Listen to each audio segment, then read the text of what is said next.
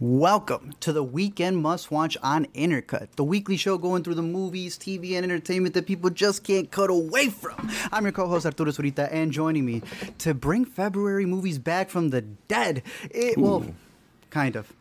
if you would have come out of the movie, which he's fresh out of, it might have been a different story.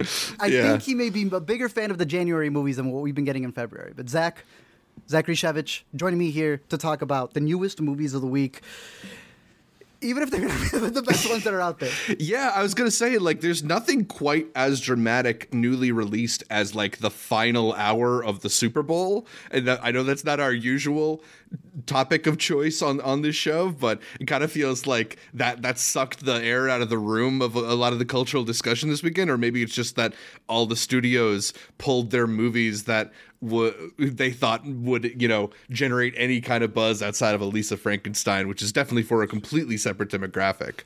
It is interesting, though, right? That January and February has been a dumping ground of bad movies, but we've never argued about them not being original. They're just bad. We've gotten this interesting mix where they're at least original. I don't think, I mean, other than Mean Girls, I guess, we have been getting Beekeepers. I guess that's an original action movie. Lisa Frankenstein is an original amalgamation. I mean, I, it depends whose uh, adaptive screenplay rules you're taking, as we've discussed before. Uh, you can consider Lisa Frankenstein there. Out of Darkness is a pretty new one. I don't know if you had the chance to catch that, but that was doing some buzz out there as an indie. Uh, upgraded online. Perfect Days finally had the chance to see it. So it's it's not the biggest months, but at least it's been original projects, and I think that's what's pretty interesting um, uh, about the stuff that's been out there. So I will give it that. Uh, let's begin it though with Lisa Frankenstein, a movie do that comes from director Zelda Williams. Do you know who Zelda Williams is? Yeah, I mean, it's hard to mistake that name, uh, given Robin Williams, the late Robin Williams' love for the Zelda video games. I, I did not realize that Zelda had aspirations for big screen film directing, but it, it, I'm kind of happy to see her here. I think uh, one of the more interesting things was uh, kind of seeing the amalgamation of different probably influences that she had being under her father. Mm-hmm. So I kind of like I read you don't get named Zelda Williams and not be of somebody, but she was talking about like being 34 and making it into the business, and I was like, oh, that's interesting. That said, though, when you're the child of like someone as massive as Robin Williams, I don't think like you making it at 34 is as interesting as a regular person who never had the ability to do so. Right. Um, I, I thought it was an interesting mix of things, and that's probably coming a lot from Diablo Cody's script. I also rewatched uh, a movie that they said were was going to be connected to this movie, um, Jennifer's Body again, leading up to this. I don't fully see it. Maybe I was sleeping during the connection bit, but I guess it's just in the same zany world. Um, I don't think they really need to be connected the same way that Argylle didn't didn't need to be connected that last week. Um, I love it. I think something like Your Monster that we discussed out of Sundance is a little bit more interesting than this. But this has become the year of the, the, the monster that you have in your in your bedroom that you're hiding, um, and uh, this is a decent version of that. Yeah, I, I was maybe a little bit less into it than you were. I think there are moments in the script where you see that cleverness that Diablo Cody's known for. There's some bits that are pretty funny. There's a, a few lines that are are worthwhile. But for me, where the movie kind of lost it is the balancing of tones because it's got this sort of sweet high school love story thing going on, and then it's also like a pretty grim, cynical uh comedy that about like gross de- undead things and i just Is your never problem really that it jumps, or is your problem that it doesn't balance transitioning between them? Because I feel like we've had movies we like that do that. Right, right. I'm not This opposed like to a- it in principle, but I just kind of feel like it, it's trying to have it both ways and doesn't do either particularly well or, or in a way that I, I jived with. It just sort of felt like uncomfortable in in a way that feels very directed toward an audience that's not me and i'm trying to sort of divide my own personal reaction to it to the idea that i do think there's like an audience for this. And i think you mm-hmm. know like it, for for an angsty teenager there's going to be a lot to really like appreciate about its sort of subversive take on like uh, you know, school and relationships at that age. But I don't know. I I just did not find a whole lot to enjoy about it particularly. Like I didn't think there was a lot that I that was very funny or a lot that I connected to dramatically. I know a lot of people really like Kathryn Newton and she's pretty good in this, but not you know, it's certainly not the role that I will think of when I think of her. Uh, yeah, I don't know. It it just didn't quite all connect to me. What's the role you think of when you think of Kathryn Newton? I mean, probably. Uh, I don't know. The thing is, I, I, I wanted to say freaky, but it is Quantumania now. Um, I'll give you Big Little Lies because technically she's in that show. Yeah. This is a you have warm bodies out there. Yeah, which it definitely bodies. feels like in the mode of. You have Bride of Frankenstein. You have a lot of incarnations of this movie that's already uh, out there and is coming out. Like we mentioned, there are a bunch of movies that have played the festival circuits, especially the horror circuits, that are going to be playing with this idea of the monster that you have and really it being a form of you, being able to come out of yourself. The flip here is that the Frankenstein monster is an old dude. So you have Cole Sprouse playing pretty much a non speaking role. Even in these other movies that we're talking, there is a lot of back and forth. He is a mime for 75% of this movie, I want to say. Mm-hmm. Uh, he doesn't really speak, and I thought that was a, an interesting approach to it. It's just a lot of makeup that's on him. Um, as you said, they jump through a bunch of different genres. She is also a part of a, a blended family, so she has a sister who I, I, don't know how you felt about her. She was like the very perky one, was trying to kind of yeah. add the a complete opposite energy I to Kathryn, who's comedic awkward. timing. Yeah, she had good comedic timing. I'm curious to see what she does in the future. Totally. Here, it, like you said, Cole Sprouse and Kathryn Newton, when they do interviews, are the most awkward people. For the people who wake up in the morning and get soothed by those awkward interviews, this is your movie. The mm. intro is animated. The colors pop. The production design is insane. Like it, the, it the, the, quotes that may not have worked for us, for somebody, it's going to be that quotable that they're going to have for the rest of the year. Yeah, it definitely feels very like in the in the spirit of Tim Burton, both visually and in terms of go. the substance of its story. But it, it, definitely doesn't quite get to those levels at the uh same point. Agreed. Carla Gugino though. I mean, she can do no wrong. I, she can yell at me you know, all day. It's funny between her and uh, Laura Linney, who's in a movie we're going to talk about later. Like a a big week for like great actresses playing mothers that you would not want to have. Yell? yeah, that is true. Damn. Okay. So that is one connection that we have right there for Lisa Frankenstein. Yeah. Uh, we'll compare the two in terms of how they are for coming of age, but go ahead. I was just going to say, like, you are giving some comparisons to things that are maybe a little bit more spiritually similar to this one. Yeah. The the other thing is that Poor Things is still in theaters, and that is like the superior to this kind that's, of thing in, in every way. Like, obviously, yeah, very like, very different type of movie. That's when you deconstruct the peanut butter and jelly sandwich and come yeah. up with a brioche marmalade thing right there. yeah, that's superior for sure, for sure. Yeah. But for like the regular main, mainstream crowd, I can young see why there's going to be yeah the young adults who like this one. I am on the side that I think your monster will be more for the horror fans because uh, would you call this a horror? It, it's it's that horror adjacent. Yeah. Um. It's, it's more of a you were comedy. Saying Tim Burton. Tim Burton. Because yeah, Tim it's, Burton it's is like a, visiting horror.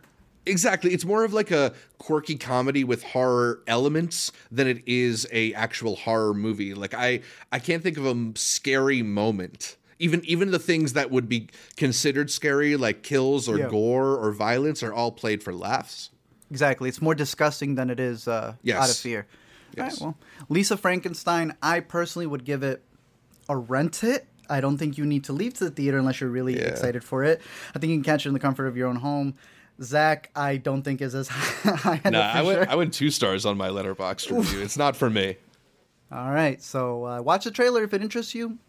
I'm sure it's going to be on VOD in like a couple of weeks. But uh, yeah. let us know if you're a bigger fan of this movie or a bigger fan of the, I guess, spiritually connected one, which is Jennifer's Body.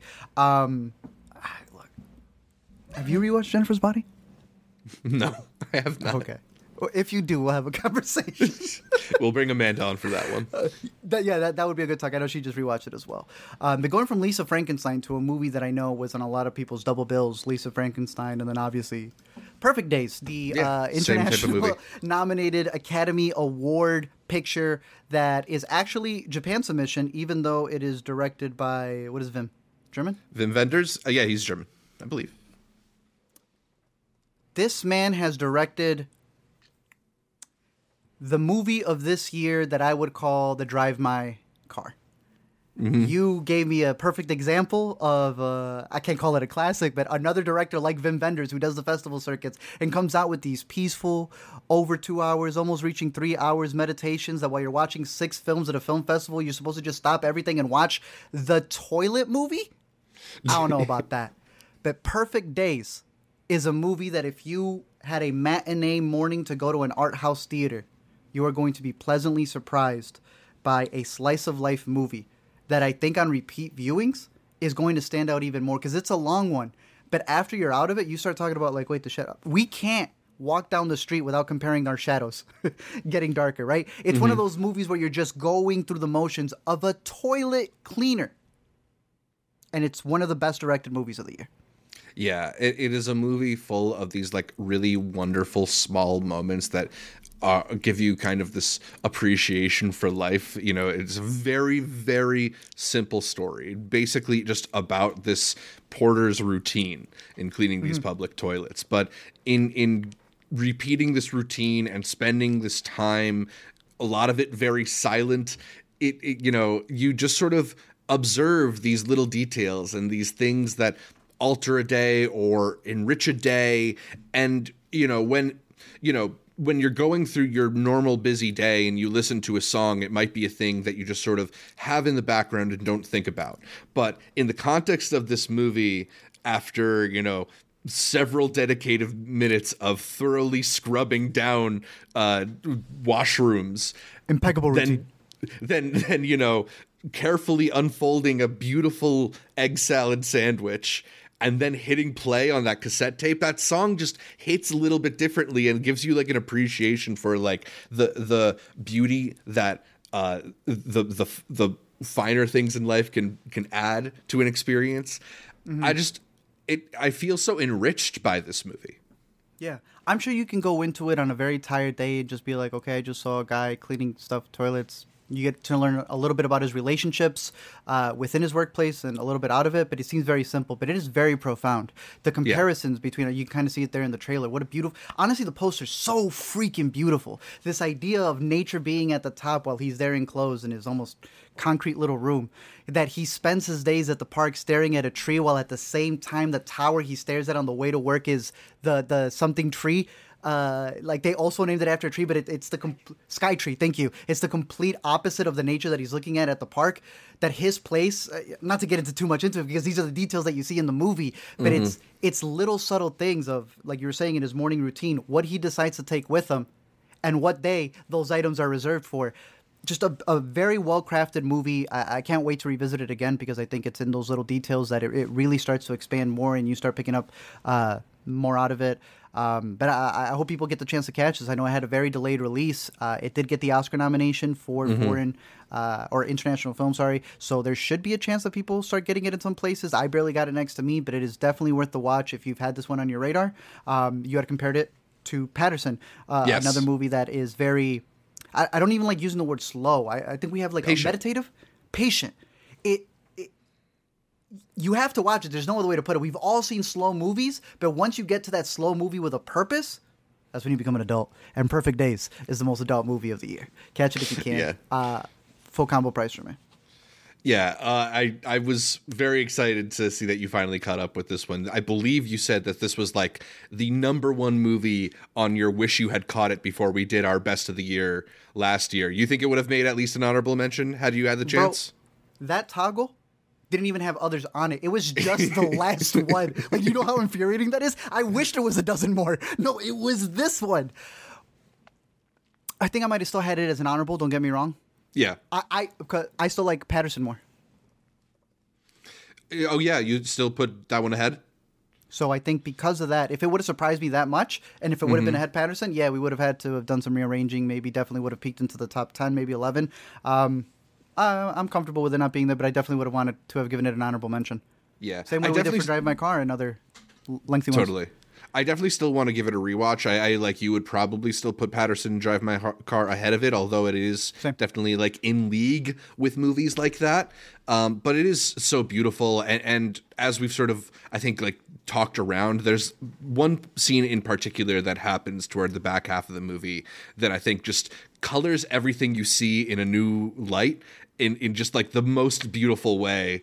And I, I would like to, again, get that chance to revisit it with the knowledge of where it's going to.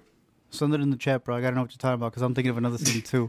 There was a long take. They'll do the long takes, right? A lot of movies will just do a static shot of an actor. But when that actor can act, when you've been sitting through their routines and you see a, a switch up happen, Mm-hmm. all you need is a shot on them for a full song, and I think it delivers. Uh, Yeah, Fantastic. great movie. So you brought you and Ao, my favorite podcast, talking about my favorite movie from last year. Hey, I know. I knew you had it in your top ten. I didn't realize it was damn all the way at top. I think Did Connor was another one who really loved it. Uh, he said Ewan might have caught it at a at a festival, Festival, or something like gotcha. that. Given, uh, but yeah, I mean, I think a lot of people really connected to Perfect Days, and hopefully more people will too as it now starts to expand its release. One hundred percent.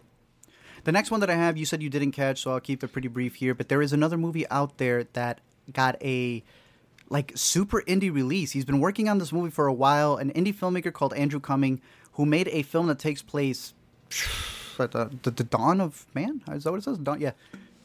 Out of Darkness is like Sasquatch once they've like become human. Like literally, it's the the Sasquatch sunset story that we saw. But you got a group of just um, like what is it? Three, two women, three men, um, who are walking around just trying to stay out of the darkness because there may or may not be a beast out there and they don't know what it is. Uh, I think it is beautifully shot. I'm going to shout out one specific thing.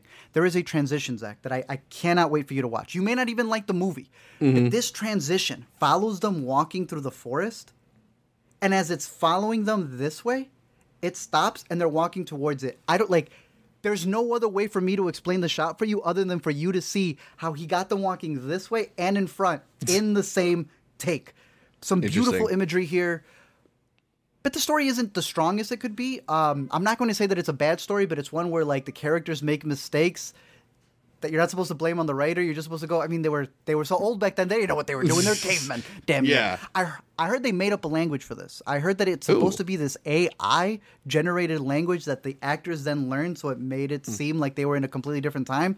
Um, I do find that interesting. I think there's a lot of effort put into the costumes and such, but they look very modern. I think it has that same critique that something like Prey got, where people were a little iffy of like, oh, is it because it's minority characters? I can tell you right now, those haircuts were not had back in the day. I know how some of these need to be kept. I think that was a criticism that you know got a little wavy turny, but they they do make them look a little too modern. But the budget that this had and the product that they were able to make out of this, I thought was pretty interesting to get it out into theaters. For most people, they may be curious when it when it hits Netflix or something like that because this has a fraction of the budget for 65. The one that uh what's his name was in. Adam Driver. And I think this might be doing better than that one did. So Awesome. Out of Okay. Darkness, a little indie movie out there just to, to give it a little shout out if you were Yeah. curious about it. I'd give it a It- an average rent it for me. it is funny that you compare it to Sasquatch Sunset. I heard that if you see this theatrically, they have a trailer for Sasquatch Sunset attached to it. They did. I'm so glad you Yeah. mentioned that, and that might be why I had connected it immediately, dude. I don't know where it is. It is an incredible trailer for Sasquatch. All our favorite jokes are in there. Oh man, I can't wait so for that good. to come online. Um, uh, apparently, they're both Bleecker's Bleecker Street, releasing. I think. Yeah, yeah, That's yeah, in, in April. So, um, Really? But just oh, okay. Uh, but speaking about Out of Darkness, um, in terms of the the tone of the movie or the feel of the movie, uh, you mentioned Prey. Is it is it sort of similar to that in that kind of like ominous threat with minimal dialogue going on, or is there maybe a better point of comparison? No, it's because it's also to the extent of who is going to be the leader, who's going to fight this monster. Is Hmm. it our lead female character who feels that the circles that she's? Yeah, it's literally the same Zach. I'm not. it's through and through. I, even with Sasquatch, without getting too much into Sasquatch, a very similar thing of who is leading this small little tribe Right. as they're going through the wilderness. So, um, again, it's uh one to add into the list if, if you're a fan of those types of movies. If not, this may not be the one for you. But Totally. Out of Darkness, out in theaters right now one that's at home that I almost didn't have uh, on my radar until people kept talking about it because this thing had an 80% on Rotten Tomatoes, and for a rom com to have 80% on Rotten Tomatoes, that to people is damn near an Oscar. This is an Amazon Prime movie about a uh, woman who takes a job, and of course, as she's on her way over to this job, comes across a very, very rich dude who may or may not be kind of connected to this job position that she's about to take, but may also be her future lover. Uh, I, I'm blinking on where he's from. I think he's from the uh, a Netflix show um, that probably got canceled as well. So he he was available to work. But we've seen uh, Camila do a bunch of these movies for every service. If you've got one, she's got you, bro. Let's count them down. We got one for Hulu over here, Do Revenge, right? I can't. I think this one was Netflix's. This one's Prime's. This is another Netflix one. She will give every streaming service one of these little rom coms over here, um, just to get everybody. Uh, give everybody a piece, but I think out Yeah. of a lot of the Riverdale people, she still has a successful route. Like it may not be our boy who did, didn't get his Oscar nomination out of Riverdale, but like Should've. she's still getting work. She is never called out in any of these movies, and I think Upgrade is another one where it's just that that uh, what would you call it? like comfort watch that I think people are looking for of uh, getting a new job. So it's got that Devil Wears Prada ness to it, and then the romance that dealt with you know getting an upgrade at an airport and how that leads to you finding the love of your life. Um, so And no, it's funny that you mentioned the River- Riverdale connection because Charles Melton said something that kind of made me reevaluate a lot of those people who go through the kind of young adult gri- uh, grinder of, of TV. That it, it's sort of like the new soap opera training ground, in that they ask you to do so much and sell so much ridiculous dialogue that it ends Yes. up being this really good acting school. And you look at people like Julianne Moore or like Alec Baldwin who got their start in soap operas, uh, Chadwick Boseman and Margot Robbie more recently. That's Like, crazy. Yeah, it's a new version. Sometimes it's a nice proving ground for these young actors. how do you feel that the new one is YouTube original sketches? I mean, TikToks. That's uh, the new well- Second City. we'll see. I mean, Lilly Singh's got a movie at South by Southwest, right? she does, and we got some YouTubers out at South by directing features as Yeah. well. No, I, I can definitely see that because I mean, even taking it back, right? Uh, I not iCarly, but the uh, other one, Victorious, and now you got Wicked, starring Ariana Grande, who's still here, right? After all Yep. of it, so I, I guess it does build it up. Uh, you had also helped me out here. You mentioned uh, he's from uh, Shadow and Bone. Canceled, Yeah. so that kind of sucks for him because I, I think he's a good leading man. He's a good looking Mm-hmm. dude. He can handle it. They're perfect together but you know they're all they, they haven't really gotten that big one that stuck because i couldn't name you any of those other movies that i just shouted out as being hits for their services you know they trend for like the week and then they're out of the top 10 um, Mm-hmm. Yeah. holy smokes bro i just learned something here the director of this movie did the blazing world Oh man, I had completely forgot about that movie until this moment. Sundance 2020, a short Virtual film turned into a feature, Yeah. and where this director, writer, star really like capturing herself in red, as you can see. Ugh. Oh wow! Hey, Yeah, not my favorite. she got a little better, Zach. So if you do catch upgraded, Good. Um, she upgraded. Better directing. It is out on Prime. Give it a watch if you wanted a cute little uh, Valentine's Day, I guess, since it's right around the corner. Yeah. But the last one that we have uh, is probably not a Valentine's Day. It's probably not even a family pick because uh, it's a little bit more melodramatic than I expected it to be. But it was, uh, I think, a winner out of the U.S. dramatic competition at Sundance because I think Nico Parker ended up snatching an award for performance in the movie Suncoast. Was she worthy of it, Zach? I mean, I thought she was pretty convincing. I don't know if it's my choice personally for like the best performance out of all the movies at Sundance, but I, I thought she was good. And she was really good, and she really sells this story that uh, puts a heavy emotional burden on its actors. I Yeah. thought Suncoast was pretty good. I, I thought this was a, a pretty like sweet and empathetic but real perspective on going through this kind of difficult uh, situation with where you have a family member that's under intense medical care, and uh, you know it star it's about the it's a semi autobiographical tale of the writer director's own upbringing with so. a uh, with a brother who was put into hospice care, um, and very coincidentally and, and tangentially related to the story, in the same facility where Terri Schiavo uh, was. For for those of you who are listening who are younger than me, uh, which is the vast majority of you, uh, Terri Schiavo was a woman around whom there was like a national media story about uh, the her, her husband had been taking care of her, although she, I believe, was brain dead but still alive, and he had chosen to remove her feeding tube uh, in order to end her end of care life.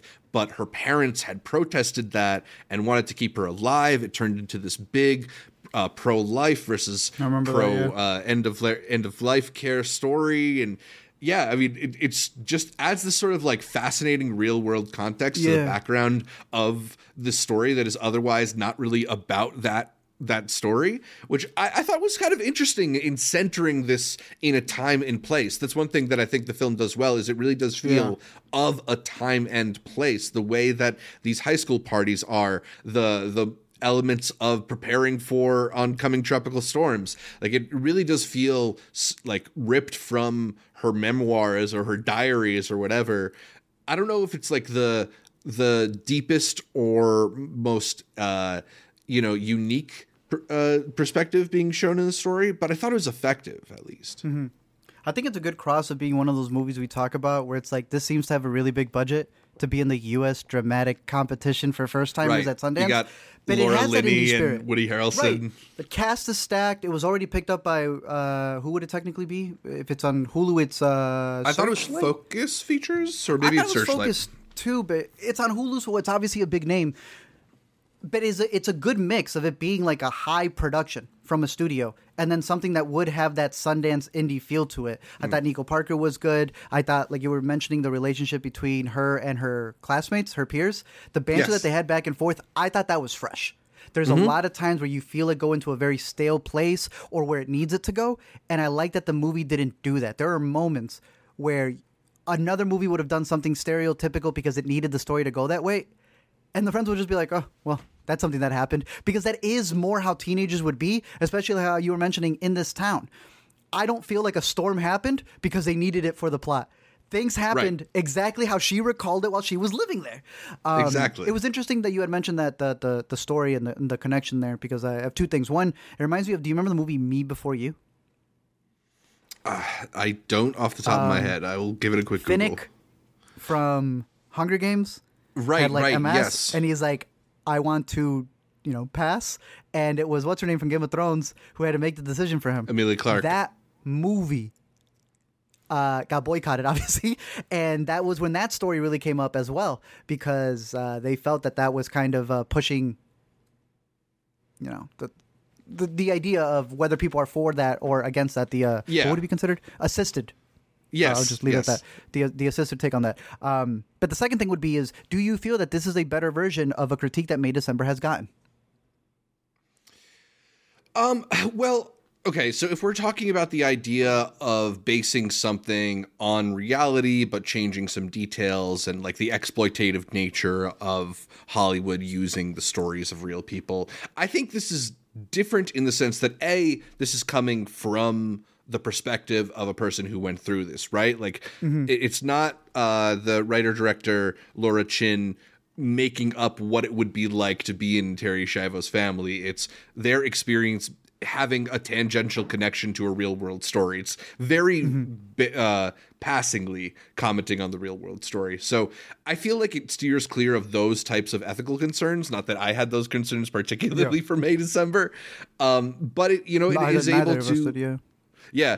Uh, but like it is able to, you know, comment on it in a way without it feeling like it's exploiting that story.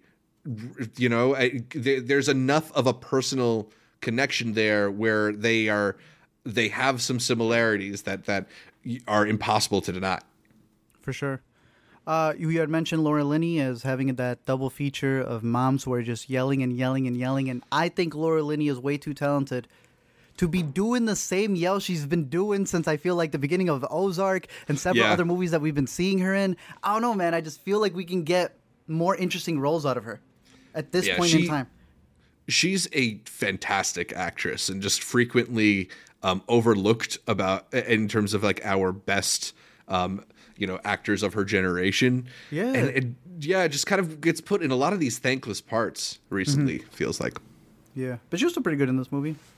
Yeah, like no, she's excellent. It's just she we know she can do more, and at least Yeah. and to Ar- Ozark's credit, they find some more to do with her as the series goes along. As the series goes on, that's what I'm saying. She is worthy of interesting roles, not just the standard dramatic. I'm the mom who's going to yell at you, and I will hit this note. That's easy. That's recess time for her. So I'm curious to see what more they do for her. I think Nico Parker's going up there as well. Obviously, daughter of Thandiwe Newton, which is why she looks so much like Thandiwe, and why it worked perfectly. I think in. Uh, I know she was in Dumbo. I don't think her mom was in, but in Reminiscence, they were able to play off that. So uh, I'm rooting for Nico Parker. I hope she's got a bright future for her.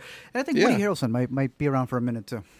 yeah, that act, it's a pretty solid actor. By the way, uh, it was We got some good Searchlight. That uh, oh, what's released her it. Okay, yeah. So makes sense. Hulu. Uh, but that is our releases for this week. Lisa, Perfect, Out of Darkness, Upgrade, and Suncoast. My pick was gonna have to be Perfect Days. If you have the ability to go catch that at an art house theater near you or AMC, whatever is playing it, I think it's worthy of the watch, especially if it was something that's been on your watch list. If not, maybe wait for it because it is a slower movie if you're not used to those. But I think it's definitely worth uh, putting on your radar. You had some Sundance movies you wanted to mention. Yeah, well, so we we just talked about Suncoast, which was a Sundance film, but Technically, there are yeah. a couple other movies that uh, we didn't really get to spend that much time on during our Sundance Awards or our Sundance Top Ten that maybe slipped through the cracks, and uh, I thought were worth at least circling back to, even if it's briefly. Uh, did want to give one more shout out to what's probably my favorite documentary of the festival. Your late edition favorite documentary of the festival. Daughter is just an absolute knockout of a film. I don't believe when we were recording that Netflix had yet swooped in and picked this so. one up. Um, so they, yeah, it they is- were fighting for it. They were, and and I. There's a good reason there's a, a bidding war for this one because I think Yay, nay uh, there's not going to be a dry eye in the house watching a movie like this. I so I'm of two opinions that like one I love when movies get their full theatrical due and the- Netflix is not a film uh, not a studio that emphasizes that.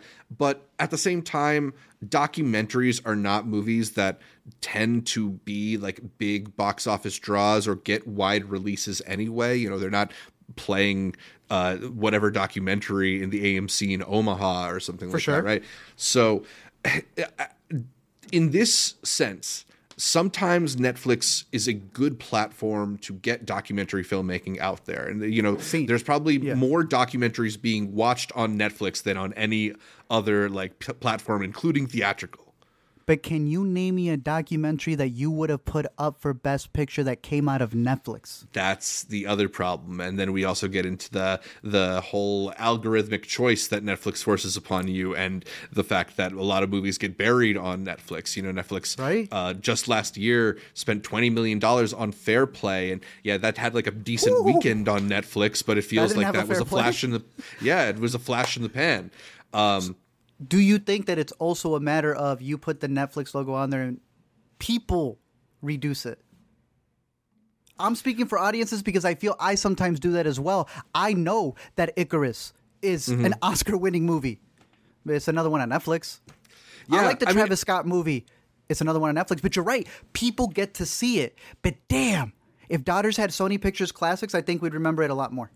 Yeah, and, and I think there maybe is like an uh, a subconscious, unconscious Yes. bias at play Yes. because, like, you know, it, it might not even be literally the Netflix logo or the Netflix uh, app. It might just be like.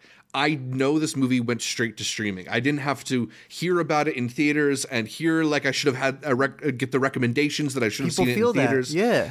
because like, like if you look at the top rental movies right like the movies that dominate the itunes charts or the amazon rental charts and stuff it's not stuff that goes straight to streaming it's stuff that had a theatrical release it's, Yeah. it's the movies that sort of drive people uh like have them motivated to actually try and spend money and pay attention to them so i don't know I, I i hope that it's not going to be f- overlooked I could see it happening. I'm ho- I don't know. I, I'm just hopeful w- for this one in particular.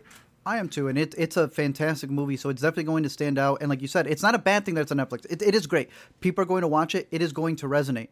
I just hope that the idea that people look at Netflix documentaries as like the new fad thing that's being talked about, whereas I feel HBO gets the the the, the the good critiques of like, oh, that's an HBO documentary, whereas Right. this is like the new Netflix doc of the week.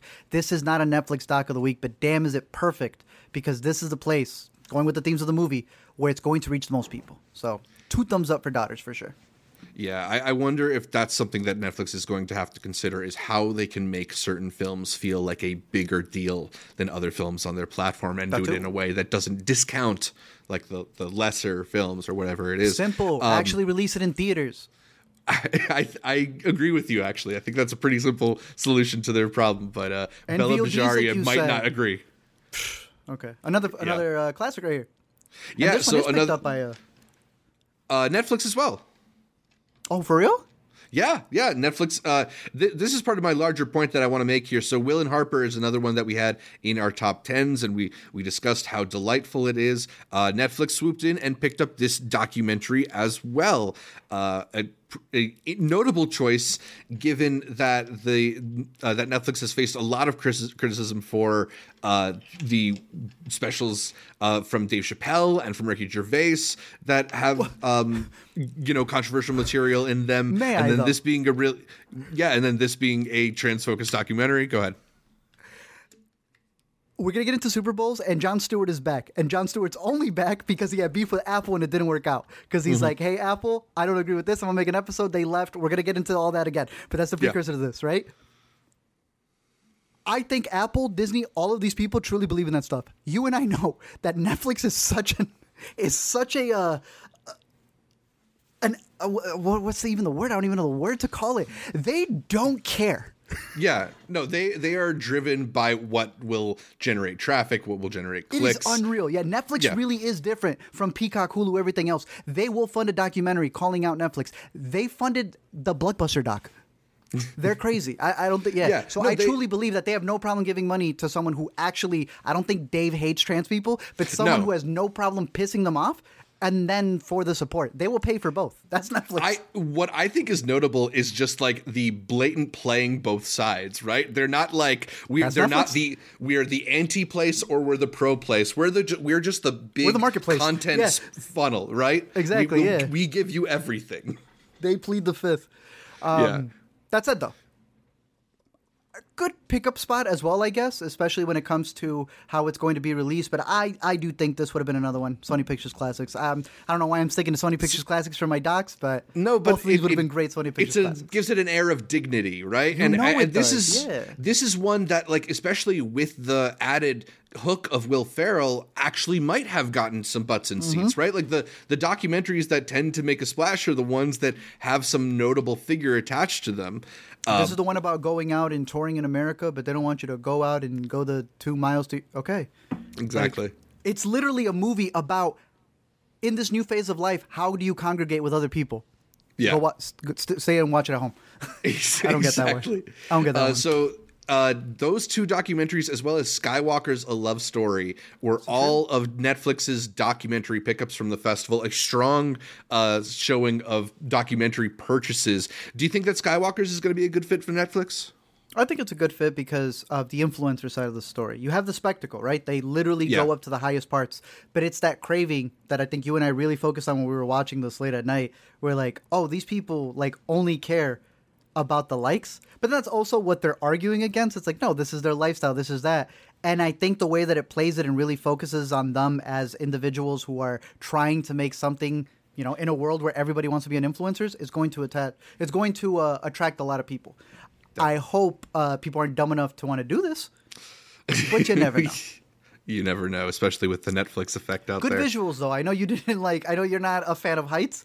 Yeah. Damn, this was a movie that should have been seen in theaters because you, how are you watching this on your laptop when they're just a dot? Like on a screen, that poster, that shot right there, Yeah. it, it starts feeling like uh, that climbing movie we really like, Free Solo.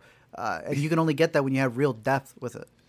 when I'm at like the top of a tall building or like looking over a balcony, I get this like tingly sensation at the back of my knees, and that was like me every two minutes watching this documentary. It was No, that it- was me It, at the Airbnb. it, it was. It is terrifying in certain aspects, but yes, you're right. The, the footage is really, really incredible. All right, uh, a couple other documentaries that I want to give just a quick mention to. Uh, we saw Eternal You, which is looking at uh, the, this company that is looking to program uh, AI bots that embody the personality of a loved one after death. They're really doing that Black Mirror episode for real. Uh, mm-hmm. It has a lot of similarities to another documentary we saw, which is Love Machina, which looks specifically at the creation of the Bina 48 AI robot uh, which is sort of uh, takes on the personality of this uh, inventor who also was the guy that invented Sirius XM, and it's a, it's a whole lot of documentary crazy, yeah. in that one.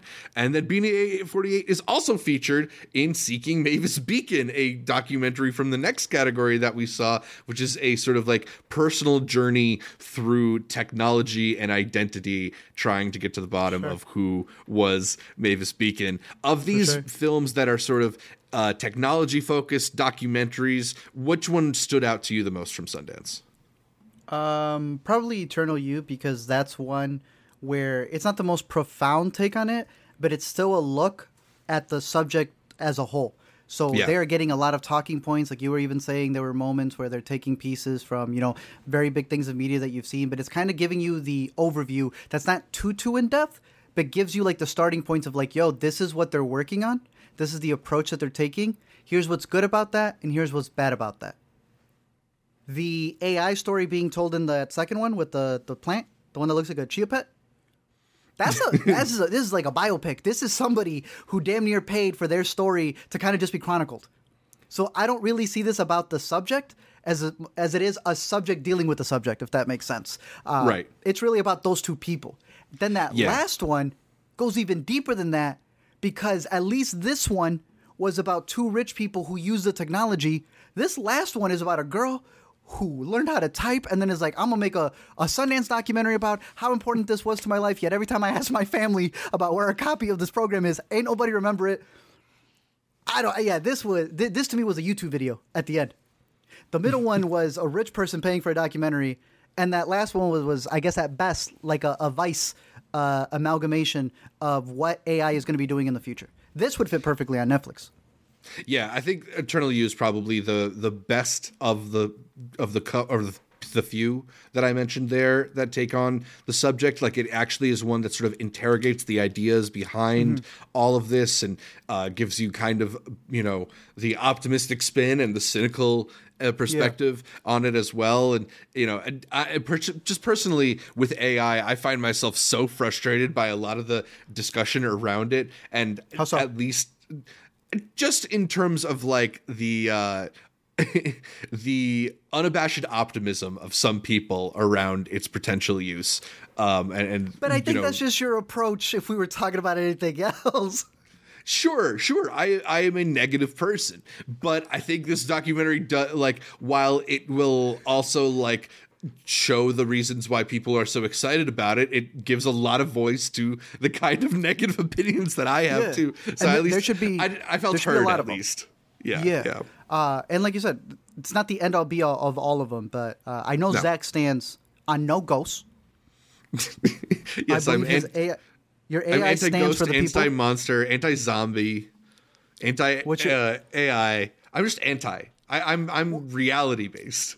For the record, not, you said you you don't believe AI. We will reach AI. You just think we're going to get very, very, very strong. Oh, okay. If we're if we're doing this conversation, yeah, I, I like am a I'm not a uh, champion of the future of AI. I feel like it's it's just better and better versions of predictive text. I, no, I think this is a fascinating conversation because I also do agree with that sense because in order to believe in a subconscious being formed from an from a robot, that mm-hmm. would be spirituality at some point, no? Yeah, right. I and I think it's the idea that like words have deeper meaning than just answers to questions sometimes. Like I think a lot of times people want to read into uh, a chatbot spitting words back out at you because it thinks it's satisfyingly answering your question yeah. that it has some kind of soul or something when really it is just like the wheels spinning on a hard drive somewhere and i i don't know uh, but that that is a longer discussion because yeah. it does it gets deeper at a certain point you're worried about what will make a robot human But what makes a human human if most of us are just acting like robots? You're calling Exactly. it a very long algorithm, right? How many people actually think for themselves nowadays? And at that point, what are you really seeking to find? I think it was the conversation we've been saying about what separates AI art from human art. And Right. for a lot of people, I think that distinction is getting very tight, and what they're looking for, it may not always be found. Uh, Interesting do we want to divert into AI art since you're bringing that up? Since there are a lot of AI art sequences in Little Death, the uh, midnight film from Jack Begert. Or Uh, no, next, next film. Next film, excuse me, excuse me. I think it's because they used AI art that they were able to go next. Yeah. Uh, again, the next film, as I always say, is a movie where they're trying something innovative, whatever's supposed to come next, or it's one of those movies that tries something, and you as a viewer go, next. I'm I'm kind of done with this. And surprisingly, I think I was the one who liked this the most out of everybody, and that's uh, it, it's hard to defend it because this is Edgelord the movie. yeah. Yeah. Like sometimes, It's- it's hard. sometimes even more so than like aggro drift was, right? Like, it's really. I haven't seen Aggro yet, but I've heard. Yeah. Oh shoot! Right, right. It's like you're it's Well, like you're listening to a podcast at some point Yeah. of this movie. I I've described I described this in my Letterboxd review as the first half being rejected voiceover lines from Ed, Wor- Ed Norton's Fight Club voiceover recording sessions. Bro, I was yeah. It's like someone and remade then the it badly. second and then the second half is like a journey around LA's drug scene with like the worst people that you've ever met. Uh huh.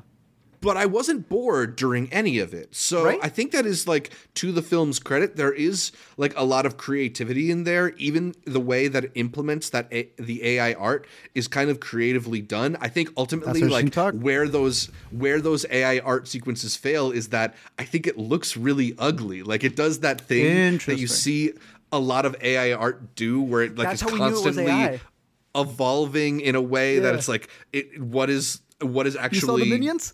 the thing. Yeah, yeah. The minions we, trailer we can made talk about that it. later. it- it's got that thing that you're saying where the way they spelled Despicable Me didn't look fully there, but it looked like it was forming. And I think that's that's the thing that gets people to, to notice AI art immediately. Yeah, so I don't know. I mean, I still think that like it was kind of interesting and not the worst movie. Not by far, not the worst movie I saw at Sundance. Like I would give it a mild recommendation. I went three stars out of after uh, Sundance, but uh, you said you liked it a little bit more. You think? Yeah, I think I liked it a little bit more, and a lot of people, especially a lot of the stuff that's being spewed in the movie, we know that a lot of people can't differentiate between a character saying something and the movie telling you this is how I feel. I, I feel a lot of people were not bored by this movie, but they gave it a, gave it a lower score because of things that characters said, which is ironic because all of these characters are on drugs. So it's like I don't think you got the memo of what the movie was. right. But many times we don't give. particularly, particularly that first half. Schwimmer's character says so many things, but the entire movie is characters being like, "Oh, you're such a loser." like, yeah, Yeah. he's a loser. That's why he He's thinks a these loser. things. So when he's saying it, it's like it's kind of answering something to you. There was a a, a bit that I saw yesterday about how uh, uh, millennials give themselves away when they call their dog doggo to Gen Z. And a millennial complained, "You can't take the word away from us." And they were like, "You idiot! You read it wrong." That's how a lot of people are approaching this movie. It is not saying that the main main character is approving of this, and so is the director. They're making fun of him. And Yeah. then when you get to that midway point, it's actually a very interesting approach to how they split the script up. I think there are great performances in this. I, I don't think you can give this that much of a negative score when you had one of the best uh, supporting roles, in my opinion, uh, with Jena Malone coming in and just like killing Hmm. that one scene. I thought that they had um, Dominic Fike doing the best performance he's done so far. Uh, Yeah. what- what's her name too? That's in this movie from Never Rarely. Talia Ryder. Talia Ryder was fantastic in this film. They even have, I didn't know this, uh, Jena Malone could have been kidding when she said she's the cousin of the director. But that guy who you're mentioning as the dude you don't want taking you around LA, Oh man, yeah. That is actually the director's cousin. I mean, how do you even find yeah, a guy like that? I wouldn't even know how to find there, but Yeah. look, it is a fascinating movie, and all of that is to say that maybe we, we don't know when to give uh, uh, someone the benefit of the doubt because Veni Vidi Vici was another movie that came out, and the more I heard them talk about that movie, a satire about how the rich don't hunt, they just get away with killing people because they have so much money. I like how they spoke about it, and I didn't really care for that approach. I've heard this guy speak about it, and I've been trying to give him the benefit of the doubt because he even got a massive cosign. Darren Aronofsky. Producer on Little Death. But then I remembered how people felt about the whale, and that may not be the cosign people want. Yeah, I don't know. Uh, it's an interesting specimen for sure, and I feel like Jack Begert is probably going to be a person we hear from in a much bigger way in the future. Like this is kind of like a uh, announcement of him as like a potential feature film talent, but you know, there, there's some stuff worth taking away from it for sure. Uh, if we want to mention very quickly that movie, that other movie you talked about, which No. it, it's Go. if it's not my I- I least have no- favorite, it's my second least favorite of Sundance. I, I think it was just completely off.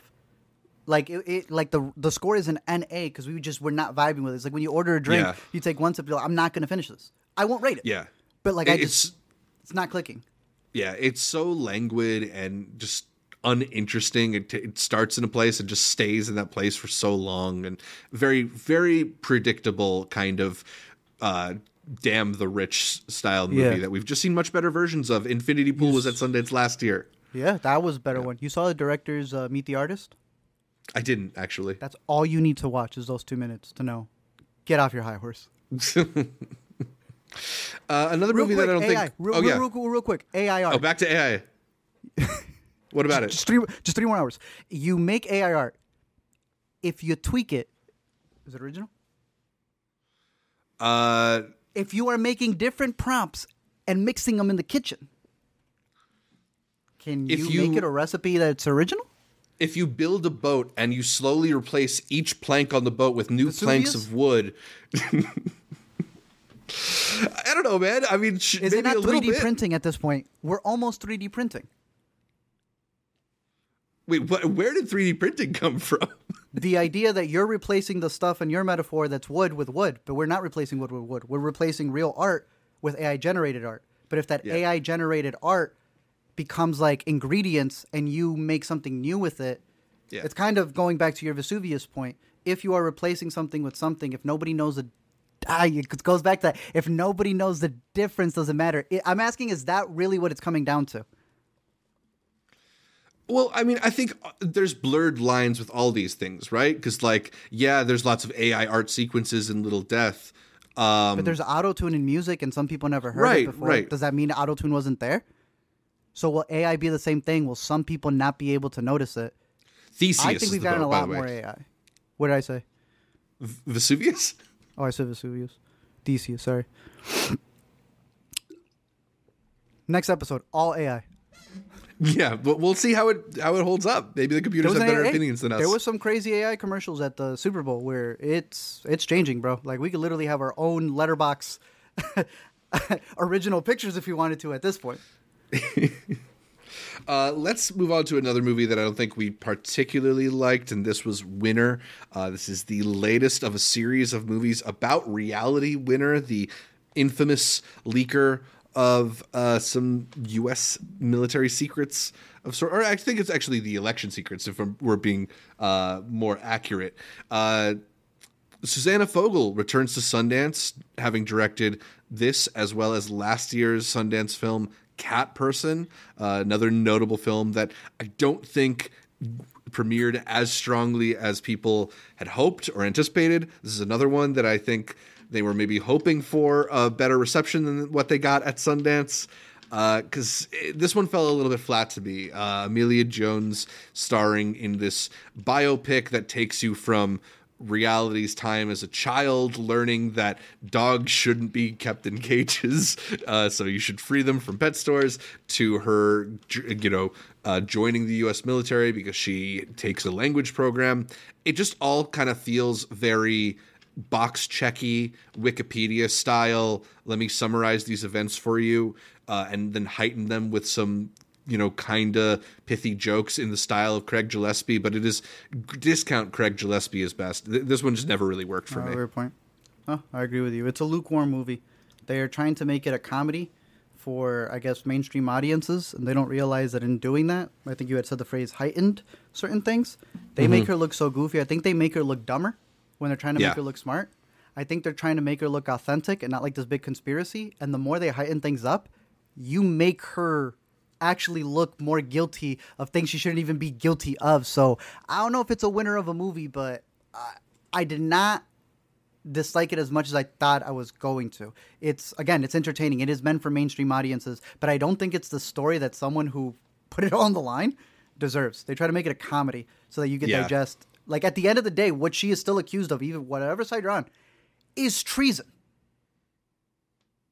And we're doing like Blue Beetle bits escaping U.S. Uh, government facilities. Right, So right. Like it's cute. They make it cute and fun Okay. and pithy, and it's like I that's don't not know. my re- take. Yeah. Yeah, reality, the Sydney Sweeney version handles this like so much more interestingly, So there you go. and still kind of feels like real and, and very like down to earth. I don't know. Uh, I, I just would Connie much rather watch scenes. which one? Oh, Connie Britton. Yeah, Connie Britton's very good. Um, and, you know, it's not the performances that fail this one. It really kind of is the the writing. writing. Yeah. Uh, any other Sundance movies you want to hit that we maybe should have given a little bit more time to? I don't know if you had some more thoughts on uh, Ponyboi or Good One um, or, or anything in general. I could mention some stuff as well. Uh, uh, shoot, mine for a good one is I think that that is a performance from a young actress that I think is definitely going to be one to watch out for. Uh, I argued for her being on our uh, up and coming list because there's one particular scene that is like the climax of the movie, and she just speaks volumes with her face. I think uh, she reminds me a lot of. Um, uh, in Leave No Trace, when we got that that like really big performance from uh, McKenzie, who she reminds me a lot of uh, just from Never Really Always a couple of years ago, just being able to do a lot with saying very little um, while you're on a voyage. So to me, big shout out to her as an actress. Uh, let's mention the Outrun briefly because I think this one got a lot of shouts. yeah, right. Get them out of the way.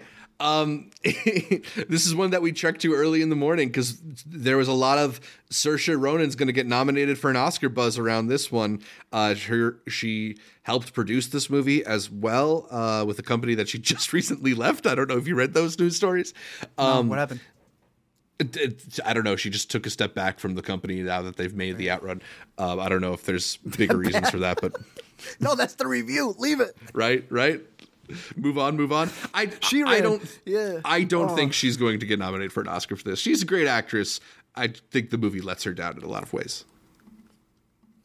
No, I agree. Um, I'll also give a quick shout to War Game. This was the other documentary co-directed by Jesse Moss at Sundance outside of Girls State.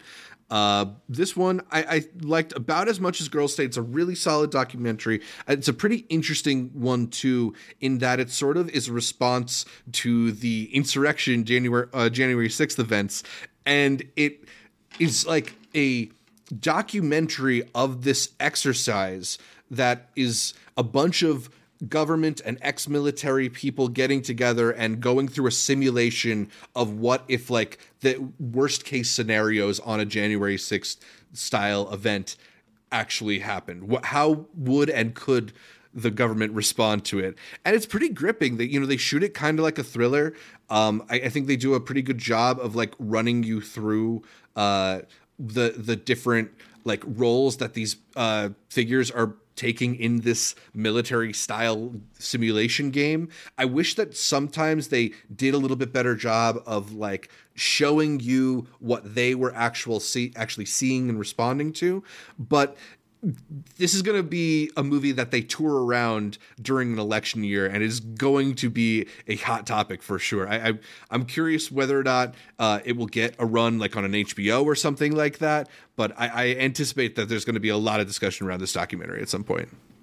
It, the premise sounds interesting. Don't get me wrong, and I, I was like Yeah. almost getting a little bit of like a not Riotsville in the way that it did at Archive, but in the idea of like we're showing you the what Riotsville was a, an active drill on what we would have to do for a scenario like this, and they all play themselves, right? It's like the actual people who would have to be a part of the event. I'm curious. it, it's very very interesting. Uh, so yeah, I mean that's most of the movies we we covered a lot. Uh, maybe give a quick shout to Ponyboi as a film that we enjoyed, um, even if it's just that they mentioned lots of places in New Jersey. But uh, I thought it was well it was well acted and felt lived in and and uh, you know an interesting drama. Not one of my standouts from the fest, but a, a solid one that probably some people will really enjoy. But if there's nothing else that you can think of, I think we can move on to either uh, some news or some patrons, whatever you feel. Uh, let's do some news for the week because we did have the Super Bowl We did do have a new Oscar category. I don't even know what this Chris Nolan IP thing is, but let's start off with this first one that you had linked here: Disney, Fox, Warner, Discovery to offer a combined sports streaming bundle. I heard half of this, Yeah. So I and I don't think- care for it so far. So maybe pitch me. Not that you work Well- for Disney, Fox, Warner, Right. But I have a feeling that this could actually be the entertainment news story of the year, and I'm, I'm a little surprised it's not being discussed even more. Uh, because three how of though? the largest. ha- go, don't yeah? forget WWE. That's the other one, Netflix. yeah, I mean, there's all that we didn't even mention that aspect too. We could get to that later, but uh, three of the largest rights holders for sports in America announced their intention to launch a joint streaming service with all of their sports properties under one app. Disney, which owns ESPN, Fox, which owns Fox Sports, and Warner Discovery, the owners of Turner Sports, are all working together to offer a new package deal that would allow users to sign up for this new service individually or bundle it with another one of those apps like Max or Disney Plus. And all, and while all the companies will be equal owners of this, revenue is not going to be split evenly, with Disney getting the largest slice of the pie, given that ESPN is bringing Yeah, a lot of offerings to this app. Uh, the app is planned to launch for fall of this year, ahead of the new NFL season, and will offer the NFL, NBA, MLB, NHL, F1, some soccer and some college sports. Uh, notably, it won't have EP, the EPL, the most popular uh, TV soccer in America. That's the English Premier League. That is with NBC, which is not part of this deal. Uh, it won't have MLS offerings; those are on Apple TV. It won't have the NFL games that are with Paramount Plus or with Amazon, or the Olympics, which are on NBC as well. Uh, this is the none of the tech companies are involved with this. This is uh, all old media companies coming together. But Art, I'm curious, since sports packages are far and away the largest source of revenue for cable companies, yay or nay, are the streaming services finally killing cable by offering their own version of the bundle? No, No, I don't. Do you think so? I, it's gonna. I think it could hurt. I think it could really hurt. What does it hurt? The cable companies, not the studios themselves who will be getting the money directly from the apps, but you know your Spectrums, your uh, Optimums, or whatever you have in Chicago.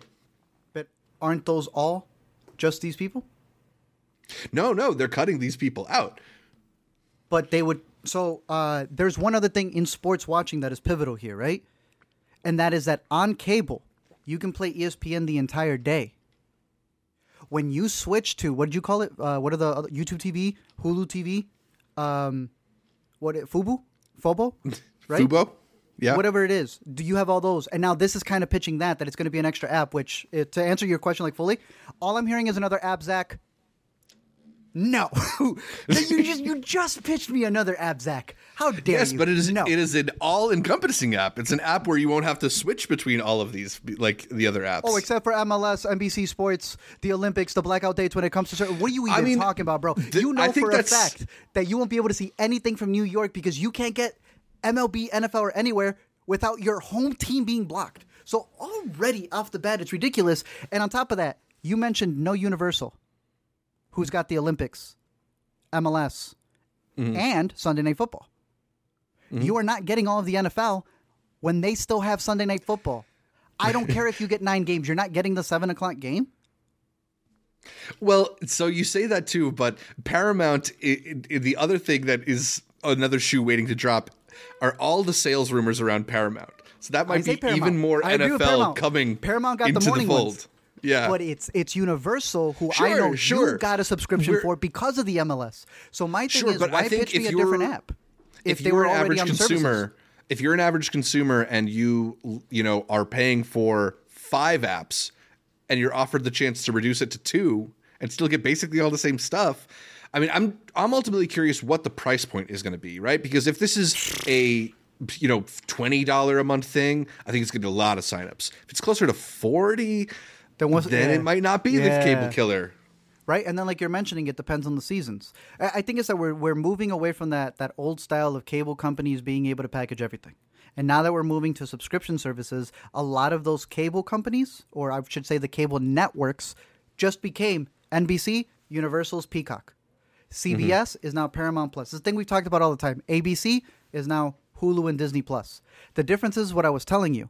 When you do cable, you can stream ESPN and all your sports all you want. There is no problem. Do you know what happens when you have to stream it off of your actual Wi-Fi? Nobody Doesn't has as well. unlimited. My brother had to switch back, even though he was getting 4K quality with a really good deal. But the math wasn't mathing because one day of watching Sunday sports was already capping his uh, his data. So I know Hmm. you're saying that they're screwing over the the what do you call them Spectrums, the the Comcast, like the really big people. The cable providers. You don't think they're in the back going, this is better. Who needs 60 when now you're going to watch so much sports and now I'm, tr- I'm nickeling and diming you through the data you're using? Sure, and maybe that's just the way that these companies are going to have to make their money is by doing that those types of tactics. But you know, I, I think How's that good for the consumer? this other way to cut the cable companies out of a revenue path that they've been relying on, and a lot of these cable companies are are showing that they're in volatile spots, whether it's you know through the mergers that are happening or uh, the But they cutbacks that are provide happening. the internet for these people to host their stuff, no? I think they're more in bed but- than separate. I don't think they're fighting with each other. I think that's the, the I think different approaches that we're, we're looking at it. maybe but we you know it's uh it's certainly going to be an interesting shift the, not just because of uh the shift from potentially going to cable to streaming just that this is the first combined offering we've seen from these big companies since the shift, to streaming, right? Like they've made such a point of making their own separate ecosystems that everybody has their own app to push content through. And now, as we're seeing that the streaming uh, path is not as profitable, is not as uh, embraced by Wall Street anymore, they're returning to this model that tries to bring lots of content across different companies together. And I, I just find that to be really fascinating as because the other part I didn't mention is that this isn't just necessarily about the sports. They're offering 14 different channels through this. So it's not just that you're getting the game when it's on TBS, you're getting TBS, you're getting TNT and ABC. This is cable then. This is a new form of cable through streaming. I feel like we've had that for a while. Like I could log into Xfinity and watch my stuff, but now we have to name it, I guess, something differently. Yeah, Max Plus or something. It's like when the radio people realize that what they do on the radio and when people doing podcasts are still the exact same thing. yeah, yeah. Or when it when Um, some tech giant tries to reinvent the bus. Yeah, and it is just the exact same thing again. Yeah. Yeah. I like that ESPN Plus was being incorporated into Hulu. I like that I've been hopping onto Max and they had the TNT TNT uh, NBA Mm-hmm. games on there, dude. I mean, when you were over, I put one on. It looked crispy. They are finally on there in this past year, and now they're gonna remove them for another one. Uh, at the end of it, I, I still got to go nay for me. I like that integration that they had. I like uh, Universal sticking to Peacock having it. I think that if I want a bundle, you you're separating it from the other apps that I have to call it a bundle. I find that tactic funny. Yeah, I mean, I, Here's another one to condense. yeah, right. Like That's cable it's just- marketing. yeah, I mean, it it is kind of whack a mole apps at this point too, because it. I feel like you know, when you sign up for a new streaming service, you're signing up for like maybe maybe this will be around for the next two years, but who knows at this point? It. Yeah. Crazy. Um, all right, let's move on to. Do you want to tra- do trailers or should we do the Oscars? Uh, did you have any top three trailers from yesterday? I, we don't have to go through every single one because I know we te- tend to get hit with uh, copyright as well. But I guess if we were going quickly through some of them, you had uh, the A Quiet Place trailer. Yeah, well, well I was going to ask you other ones. I was going to ask you: Are you like stock? Do you think the stock is up or stock is down after some of these? Like, are you more interested in watching A Quiet Place Day One after the trailer? Oh yeah, okay. Let's play that game, and Cool. let's get everything out of the way about what you thought about the trailers because they can be split into three parts. You have your celebrities doing food, the miscellaneous ones, and the movies. We really care about the movies. So anything Right. on movie related that stood out to you, Anything unmovie related? I mean, and just you know, overall, obviously the the trailers the, up or down. the Jesus Jesus ads and the Scientology ad always What your stand out. favorite? yeah, of course. the, the the more AI generated, the more it stood out to me this year. Uh, there's that one in particular that was like a bunch of pictures of what looked like uh, houseless people, and Yeah. then you know Jesus. Obviously, I, I, I Jesus. not really sure what point they think they're making there. Jesus gets Um, them. He had them homeless for the commercial. Uh, my my favorite of the celebrity driven commercials is probably got to be the the Michael CeraVe commercials. Okay, I yes, that one's decent. I thought you were gonna say Dunkin' Donuts. I we would've had a enjoyed it. I enjoyed it. I don't think it's like the best commercial, but they got Matt and Ben. It's it's. I'm gonna have fun. No, you don't it. start this live stream bashing Lisa Frankenstein coming in talking about Ben Affleck's Dunkin' Donuts commercial. Well, see, that one is short. Lisa Frankenstein is an over an hour and a half. It's That almost felt two. really long. No, I had Tom Brady appearing in this ad. Randomly, they're pitching me donuts, and then the next thing I know, it's an ad for Jennifer Lopez's crappy movie. If somebody wants to send me one of those Dunkin' Donuts jumpsuits, I will wear it on an Intercut episode. bro. How about them donuts? Yeah, but but Rough. he he apologized for the line as he said it, so he knew it was bad. The Mark Wahlberg Lent ad should not be higher. Dunkin' Donuts ad. You know who I'm gonna give? Uh, Aubrey Plaza uh, getting Baja blasted. I thought that was funny. yeah, she having a blast out there. I, I thought it was funny when they brought in uh, Nick Offerman. Um, do you like the M&M's Ring of Almost Champions one? That thought that was also kind of funny. Was that the one where uh, ScarJo didn't get a right the Oscar thingy? Yeah, yeah. She lost two Oscar that was. Yeah, that was cute. That was- I don't Cute. know why she felt the need to tell people that, but okay, sure. I mean, did you did you know before yesterday? I did. Oh no, no, no! You're forgetting. I didn't care. There's a complete difference. I know she ran. I didn't think we were supposed to care. I thought that was cute to make that a thing. Mm-hmm. Uh, um, Quinta doing taxes. I mean, get that money, I guess. You know, I, I personally don't want to take ads from TurboTax, but if they called calling, I probably would. Hey, for sure. Uh, Squarespace having Martin Scorsese yet that was uh, surprising. it's like, where did this come from? Yeah, I mean, I doubt Scor- Scorsese's been anywhere near Squarespace, let alone like web design in his life. So. Um, Beyonce doing the Verizon ad, actually creating something for every single one of her spots. So, like when she was the gamer, she actually created that on Twitch. Yeah. She actually did all of them, and then she announced the country album. What do you think about that? I mean, I personally don't Hey, like. Beyonce. no, I personally don't like the use of the kind of like commercial spot to then launch your own personal project. Like it, it feels a little. Yeah, I don't know. I, I feel like it's a little bit like church and state. Like promote yourself or promote the product. Don't do both. So you didn't like Taylor winning the Grammy and then going, "I got my dead poets." Whatever. no, that's super tacky. I'm not disagreeing. yeah, yeah. at least, at least the Beyonce ad had like good looking forward to production album. design and Tony Hale. I don't know. Tony Hale was good, right? Yeah, I guess. Yeah. Um, Uber Eats Aniston ad I did not care for, but I found out there was controversy after the fact in where there's actually an alternate version. Yeah, peanut butter. Co- the peanut, peanut butter butter. controversy. Look, I think they should have stuck with the original ad, but that swish that they made when they stuck the chair up that guy's butt did actually. Yeah, cute Um, ad. Too cute many, ad. too many homes.com. They had apartments.com for the last like four years.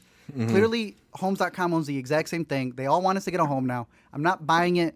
Big home, stop with the ads. It was too many of them. The only Yeah. thing that made it more annoying than that, besides, I'm sorry, but your Scrubs guys have they got me up to here now.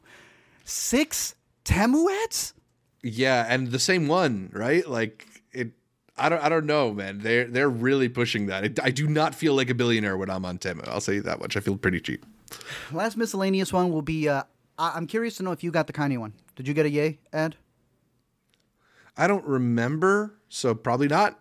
We got a 30 second bit, which was technically the video he's got with North for the album he just dropped. I don't know if you saw. He like just dropped a completely new track list. For Did you just purchase a local Chicago ad? He, I heard he purchased a Chicago and Miami ad, where the ad was the music video, 30 seconds of his daughter singing because he told her, "I'm going to get you on TV, and it's going to be your song that I push." Then it turns out that there's another 30 second ad. This is big, bro. Listen to me. There's another 30 second ad where he's just recording himself, and this supposedly got played in other places outside of Chicago because I didn't see this in the broadcast. Where he just goes, "Uh, so we spent all the money on the commercial, so we didn't have enough to actually make the commercial. So go to y e e z y dot com and go buy this stuff, and uh, that's it. It's an actual ad. You can go find it. That's I a went to straight up move out of like season two of Thirty Rock. Tracy Jordan. Like, what is what is he doing? I say all this to say, Zach, them Yeezy pods that were two hundred dollars, he put them for twenty bucks. That's what what the ad was for. So if any of you want some Yeezy pods, they're twenty dollars right now instead of two hundred. I don't to think he let anybody know that. So we actually had a sale yesterday with all the things that were happening around the world. Kind of had two ads, but let's get into the important stuff, which is going through all of the trailers. And my uh, my preface for this would be, I think they were mid. Well, I don't so, think we got anything that blew us out of the water. Yeah. A, lot, a big part of it was, do you get tired of? And here is the teaser because we're only paying thirty seconds worth. Uh, go watch it online. That's the thing. And my my number one reaction to movie trailers in general at the Super Bowl is like when did these companies get so cheap? When did they get so chintzy? Like this is supposed to be your big announcement moment. Yes, I know it's 7 million dollars to get 30 seconds of airtime. This is the the big ad. You have to don't tell me to go watch the trailer online. You're showing it to me right now. Show it you know me. what the name of the game is, right? Like, Yeah. this is where we're supposed to talk, and then you find out that, like, give- wait, okay, so you got a three minute ad, got it. You got to cut it down to thirty seconds. Why did you show like the least interesting parts of the ad? Right, just the incomprehensible flashes of different people. Like th- you can at least you can cut a good 30 second teaser. There were some last night. Yeah. So 15 movies, and I had to what go to www.15 different sites. It's like when we go to festivals and they're like, "Oh yeah, you're watching all 88 movies." When you get time for us, it's like, no, give them the ad. Stop giving people homework. Okay, with that out of the way, now let's rate these ads. it did get a little annoying. Um, first one that we have here is the one that I had kind of displayed right here. It was the uh, Quiet Place ad. Again, I find it hilarious that this is the third one, and it has one in the title. But see, it's the earliest one chronologically, so it kind of makes sense. It's day one. Shut up, bro. Um, I like it. I think Lupita's Yeah. cool. She don't take misses. It Nope. looks like Cloverfield. it does look a little like Cloverfield. Looks like Cloverfield. Yeah. Um, You know I like that. I. yeah, I'm sure you do. Yeah. Oh I my mean, look, gosh. Lupita, you know, Oh my goodness. doesn't get a real reputation for it, but she's developing a bit of like a scream queen kind of career between sure. uh, us and Little She Monsters, and now that one. this. Yeah, exactly. Uh, can't not gonna be able to scream in this one either. It sounds like. Uh, I, I These think are it the looks, loudest movies. I think it looks decently entertaining. I I'm not somebody who's like very invested in the larger quiet place scareverse or whatever, Mm-hmm. but you know, like you, I think maybe even taking the action back so it society is not quite as stripped down as it is in the quiet place movies and you you get a little bit more bomba- bombast and you get a little bit more action uh will liven it up a little bit so it looks pre- look pretty cool i'd say i was more interested in it after seeing the trailer than before June 28th. I think that's been the best date that they've gotten for these movies, so they're moving on up. Despicable Me 4 surprised everybody with uh, a joke that technically is always used on them, that they only use AI. And look at the minions come out and actually get everybody uh, on their side when it came to making a, uh, a, a trailer that in a sense is making fun of all of these AR images. They do all the funny things like things not connecting, multiple limbs. My favorite part, uh, you know, after they zoom out and then you see all the minions laughing, is just the way that they did the titles. Genius, genius stuff. Um, I've seen a lot of people now respecting Illumination, and as Yeah. you know, I've I've been a minion aficionado for a minute now. Yeah. um, I did not You're even realize. I. I got, I got, I learned something new. I didn't realize that they had memes. Illumination was putting out mini Gru stuff for 2022's uh, Rise of Gru movie. Illumination funded uh, images telling you how to steal NFTs to right click. I didn't realize that they gained a massive fan base from people going, "Yo, I didn't know Illumination was about that." yeah i didn't So know now that them either. making fun of AI here, like they are consistent through and through. So I'm glad that people are now coming around to the uh, are now illuminated to the Minions um, artistry. Because uh, what is this, the seventh, eighth one? We have a lot of Minions movies. Um, Are Yeah. you excited for it? I mean, I'm not a Minions person, so I, I, my my level of excitement Good. was pretty Down. much like basement level to start out with. but I thought that trailer was pretty cute, so I'll, I'll say right, hey, stock all- up on it. That's all we can ask for, right? As long as you're like mid right there. That's really Yeah. all we care for. Fall Guy was going to be playing at South by Southwest as one of the first movies that's opening up there. So much so that this man has like literally cried about how this movie's changed his life after an Oscar nomination and being a stuntman. He finally gets his dream of climbing the uh, Warner Brothers water tower. You heard about this? Yeah, I mean, they said he he said they wouldn't let him do it after La La Land or something. Like, Which- I, I I didn't realize know he why- wanted to meet the Animaniacs that badly, but okay. yeah, I, I never knew that that was like a part of the thing that you were supposed to get after La La Right. Land. Um, but now that he's playing a full action guy in the Fall Guy, um, I don't think any of the trailers have convinced me anymore. I I've just been mildly interested in this one. It's not like head over heels for it. I know you weren't a big fan of David Leitch's Last Train movie, um, or, or I think a lot of his action movies so much so. Uh, but I feel like the the banter between the two of them as leads with Ryan Gosling and um, Emily Blunt. thank you, Mrs. Uh, Krasinski. that that's yeah, that's what I'm I'm paying for for opening night. So I'm going mildly positive. I'm gonna go mildly negative just because I, I think it's a style of like winky action comedy that I'm very tired of. Uh, Okay. I, it's sort of to me it feels like they're doing Deadpool but not as crazy. You know, like it's, I'm just I'm a little tired of that style of humor. I think. Fair. Um, are you tired of a fourth Kung Fu Panda movie? I, I'm I don't have the like strong emotional attachment to this franchise that I think a lot of people in our general age range do. Uh, I I don't even know if I've seen the second one. I saw the third on assignment and and don't think I reviewed it positively. So no, I mean I like I like Jack Black a lot, but uh, yeah, I, I I'm not high on this, and the trailers haven't convinced me. I like the Kung Fu Panda movies. Every time I watch one, I go, you know what? These are a little bit more decent than they need to be. I think the voice acting is really funny. I'm excited for four. I'm looking forward to revisiting the other ones. I'm gonna go positive for Kung Fu Panda four. Deadpool and Wolverine. Is this the name of the movie? Yeah, at least right now, they apparently copywrote four names: uh, Deadpool three, Deadpool and Friend, Deadpool and Friends, and Deadpool and Wolverine. But they've so far at least gone with Deadpool and Wolverine. Okay, up or down. I'm because for me, you know, it's I'd be on assignment going to go see this. I, it's the third one. I have to. It's Yeah. Wolverine coming back. None of the trailers have done anything for me, and I personally am getting tired of getting the whole movie leaked. That I feel I know everything for a project that I'm already not looking forward to Shawn Levy directing. Yeah, I my uh, this is another one where my anticipation level is like bottom for sure. I, I'm just never really Bottom. Oh, Yeah, I, I'm like not into. I mean, the first Deadpool I enjoyed. The second one I had thought there was some fun jokes in it, but I was really growing tired of it. And I just think that Ryan Reynolds' like omnipresence is grating on me in a way where I I'm so not looking forward to this movie at all.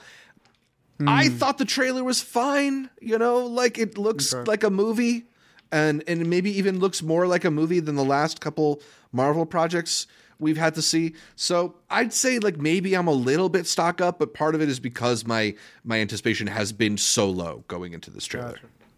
so you'd say Ryan Reynolds is like your Taylor, like when the NFL people see her pop out. Who, which also I did a counter, bro. She got like a dozen cuts.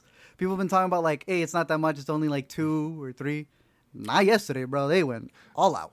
Yeah, Um, and- long shots too, especially after they won the Super Bowl, just like hanging on them. just hanging on that right there. They were waiting for a proposal or something, but uh, keeping it going, we have what is easily, I think, my most anticipated one. Kingdom of the Planet of the Apes also got a trailer, and it just looks fantastic. I thought the teaser was really good, but this was also another one where, ah, look, my number one. But y'all gotta actually put the story out there. That thirty seconds did not tell me anything. That's the thing, and I, at this point, like I don't know if it really increased my hype at all because I don't know what we're what we're getting. Like, yeah, it's it's more like apes, the- cool, Yeah, the trailer didn't do it. I'm just naturally a fan of the franchise. right? Exactly. When this played, so, my brother was like, "There's another one," and I'm like, "Yeah, but I heard this takes place." You know, I'm doing the math over here for him. A hundred years later, he goes, "But so, so where's Caesar?" I was like, "No, no, no, it's a hundred years. Like Caesar's gone." And I'm like, "No, the trailer needs to be doing this for Right. people, not me."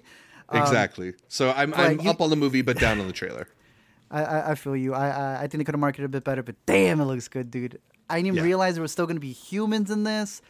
It looks just as clean as they've done with the other ones. I'm fully, fully excited. Do we got a date on this yet? Because I know they've been saying Ooh, I don't know. tentative. I feel like it's going to be an August date, but uh, we'll see. Maybe even November.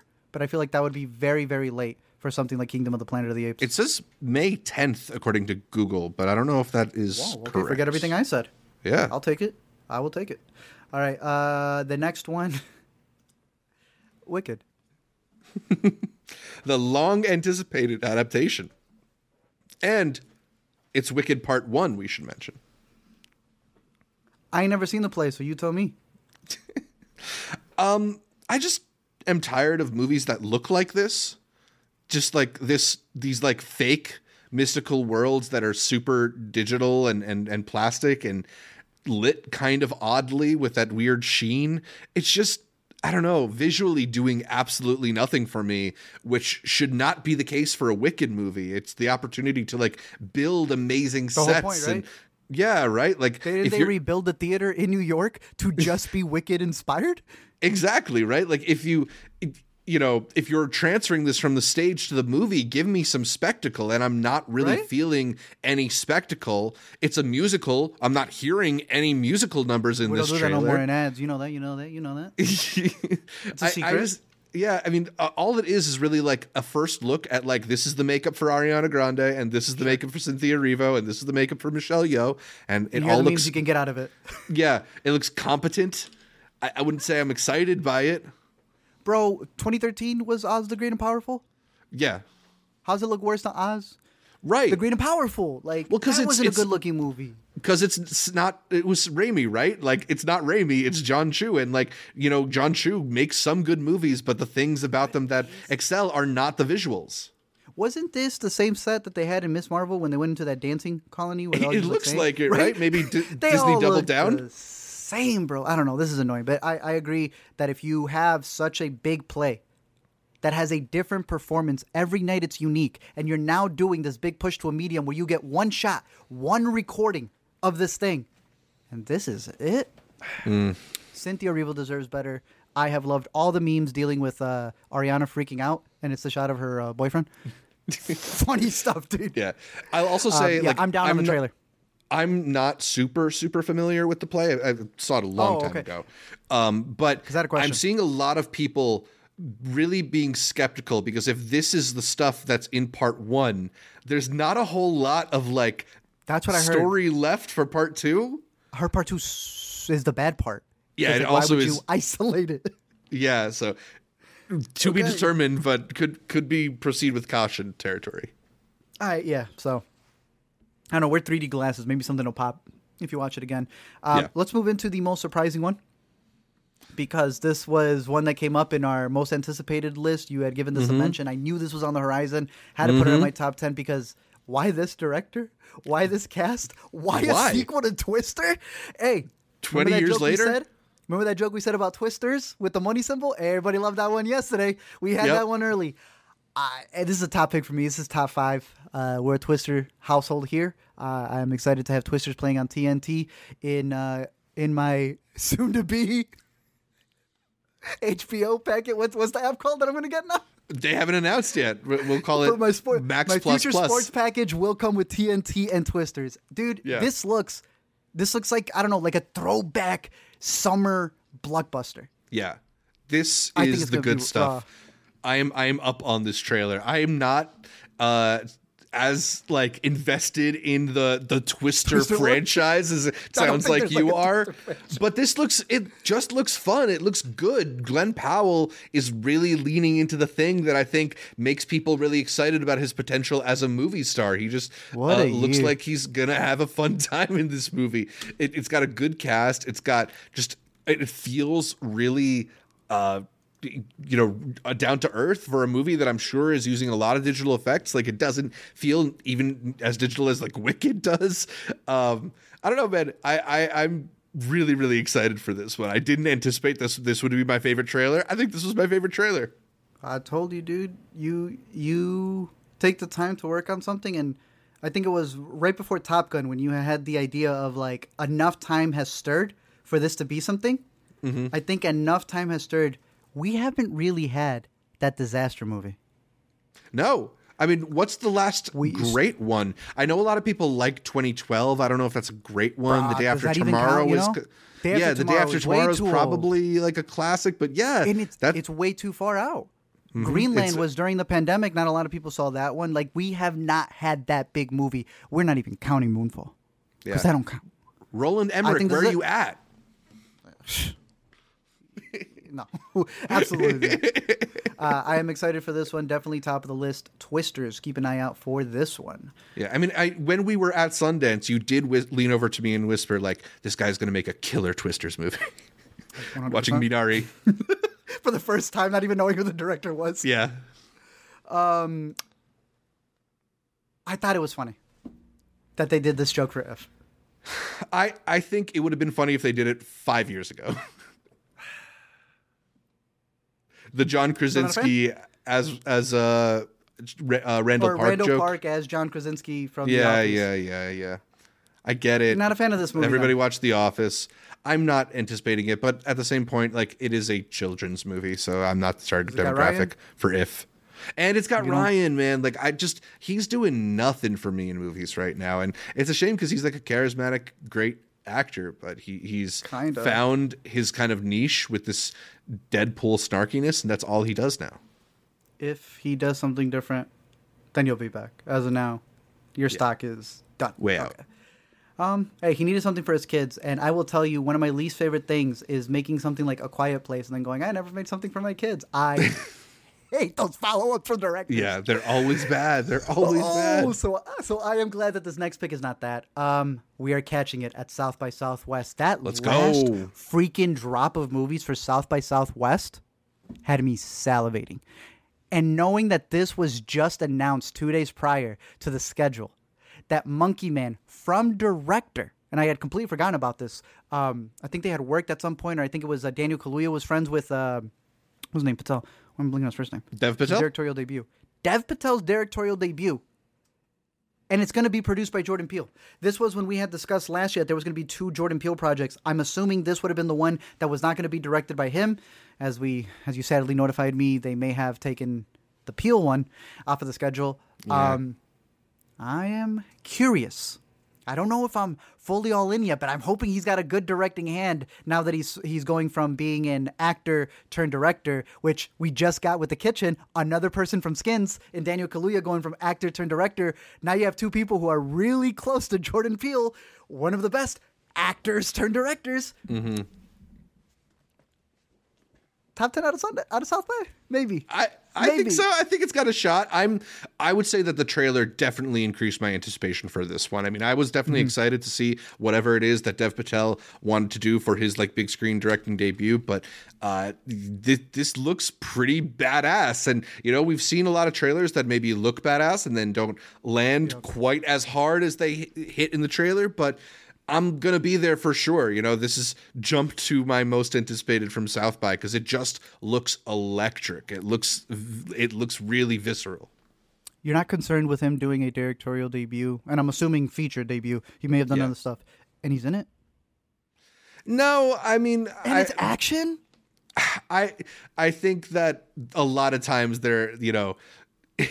you you surround yourself with the right type of people, hopefully, and and it doesn't And really, yeah. So, you know, I'm sure they've made accommodations for this. Uh, we'll see, we'll see. I don't know. We're both the, the, the Correct. cosign from Jordan Peele is an encouraging sign too. Um, the fact that Netflix didn't want to release it apparently because they were concerned about the portrayal of the Indian government in the film also weirdly makes me more excited for it. Yeah, because we literally just said that Netflix doesn't care about anything. Yeah, Interesting. Okay. yeah, yeah. I did not read up on that. I'm gonna have to look into that. Okay. Yep. Monkey Man. Uh, I don't know if we have a date for this, but it will be premiering at South by oh April 5th. So right after the go. South by premiere, whatever reactions we will be uh, giving to you to see if you should have it on your radar. But as of right now, I'm anticipating it. Um, you were talking about accommodations that were made, but they were not made for this movie, as you told me. Pixar is returning with less voice actors for a movie that is literally all about the voice actors because they play Yep. literal emotions. Um, I know you like Inside Out one, right? I actually don't like Inside Out one. Oh, you don't like Inside Out one? Yeah, I feel like I'm the the weirdo that I'm I'm negative on that movie. really? Yeah, shout out Richard What Brody. He's got a great review. What don't you like about Inside Out that you feel is doubling down, uh, or th- that that's going to be even worse now that they're that they're making a sequel that you think they're going to double down on? Um, I mean, look, I, I don't want to be like the super negative person out here on Inside Out because I think that there are people for whom that movie is really important and that movie is really valuable. I've talked to uh, social workers and therapists who find that movie really useful as a tool. So like, it's it's Eh, cool that that movie exists artistically. Artistically, I feel like it is a re- it's a gross oversimplification of like how the human brain works in a way that feels completely alien to my experience having one. Uh, I think feel like the the chaos and just discomfort of dealing with your thoughts i- is, like so. Uh, so not represented in the like tidy approach to different types of emotions and stuff like that. Um, I just I, I don't know like to me it like to the, it it's it's a it reduces down what is so unknowable and complex in a way that I almost find offensive. Um, as I mentioned, the Richard Brody review from the New Yorker is like a classic and artic- articulates a lot of the stuff better than I'm capable of. But yeah, I mean, I just did when my experience of childhood is looking around and being like, I don't understand any of this shit and it's all scary. And it's just not what Pete Docter had in mind. Um, Orion, you don't think kind of did that? Yeah, no, Orion's my version of Inside Out. So you don't think that the sequel, because it's now getting into those emotions, No, because it's still it's still just these like kind of jokey characters, and I don't know, and it's still the tidiness of it is what I don't like. I, I think um, even separating different colors into different different emotions into different colors kind of uh, simplifies it in a way that takes away from kind of the the thing that's exciting about the human mind is that things are Yeah. like these weird mixes of different uh Why don't you emotions think- and feelings and experiences Hey, hey, hey. That is the ending to Inside Out, bro. The mixing Yeah, of different yeah. things. Eh. It is, but it's not the re- the way they represent it for the vast majority of that movie. Why do you give a pass to Orion, simplifying them down into emotions? Well, I I think the parts of Orion I like best are not those parts, and be- also oh, so because they're like me, the beginning, yeah, yeah. yeah. yeah, and it's also they're because it's not reducing them into emotions; it's redu- reducing them into like uh representative figures for like abstract ideas like the Mm-hmm. dark is a, isn't an emotion unexplained noises aren't an emotion Well, you convinced me. None of us will be watching Inside Out 2. We are ignoring it from the podcast. We are boycotting it. It's over. It is done. Maybe it'll be good. Um, we'll we'll see. I no, because now they're dealing with teenagers, and it's like I've already seen all of the inappropriate uh, YouTube trailers that they made for a follow up to Inside Out 2. They're not going to cover anything that they need to, right? Because No. at this point, you're seeking out a Turning Red.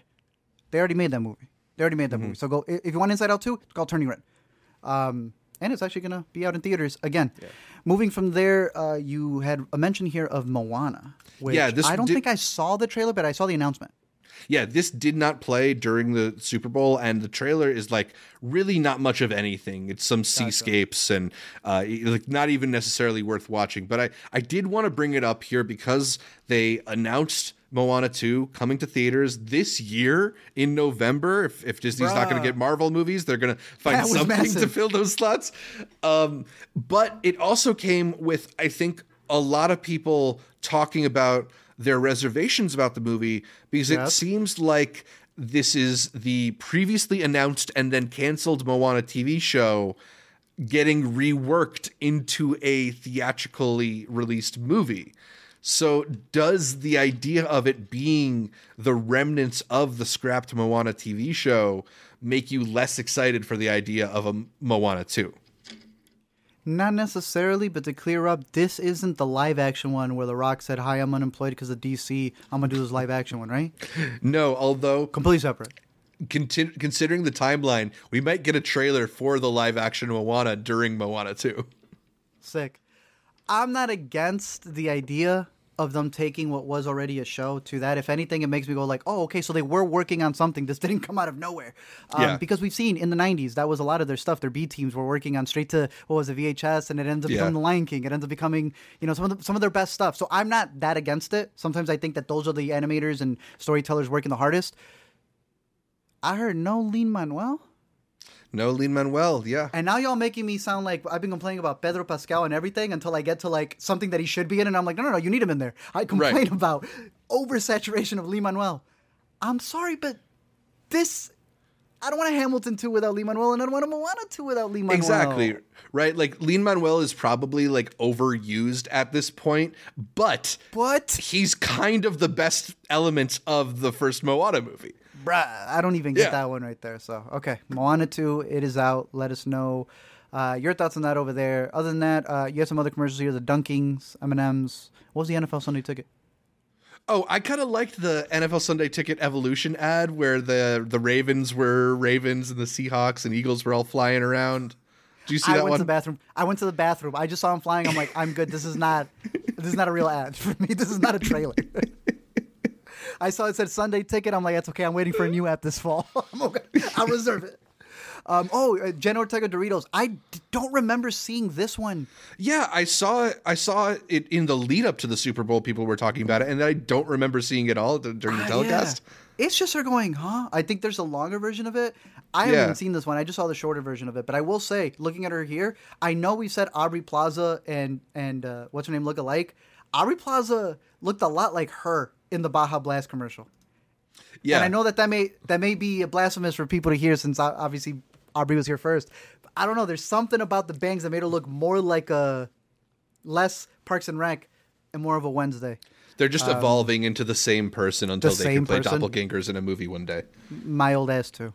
Uh, but that is our trailers for the Super Bowl. Let us know the ones that stood out to you. We are going to move on to our last two little bits here before we shout out the most important people on the podcast. But our last two deal with the new Oscar category, in where I'm to let Zach take it away because Yeah. this is new to me and it's new to them Yeah. too. It's not coming till 2026. the Oscars announced that it will be adding a new category, as you mentioned, in 2026. It's the first time they're announcing a new category since Best Animated Feature was added in 2001, 25 years between them. Uh, this new category, though, will go to the achievement in outstanding casting direction and honoring honoring the casting directors who do have their own branch in the academy since 2013 now they will have their own award arturo do you think this is a smart award to add to the oscars yeah, I don't think it's bad at all. I think I would also like an ensemble one. yeah i think that We a have lot discussed of people sometimes it goes. Yeah, I think a lot Right, of people are talking about this sort of being a de facto ensemble award. That if you are a fan of the ensemble, then you are sort of saying the casting director did a good job, so it is a chance to kind of award a film where it's like, oh, we like a lot of these people without actually awarding all of those people. And who did the magic? Who was the chef who realized all Right. these ingredients were going to work together and they award her? I still like it going to Best Ensemble as well. Um, Yeah. But I think this is, yeah, no, I am all for this. I am never against more awards. I am never against more nominations, as we've been discussing leading up Mm-hmm. to this year's Oscars. And obviously, there's a lot more other categories that we want. Yeah, I do have one. You, you well, that's the thing is, I, everybody, a lot of people's reaction to this was, all right, we'll add the stunts category next For sure. Um, I have. it is. You go Hit me first. Hit me first because mine's, a, mine's a negative. I'll be devil's advocate after.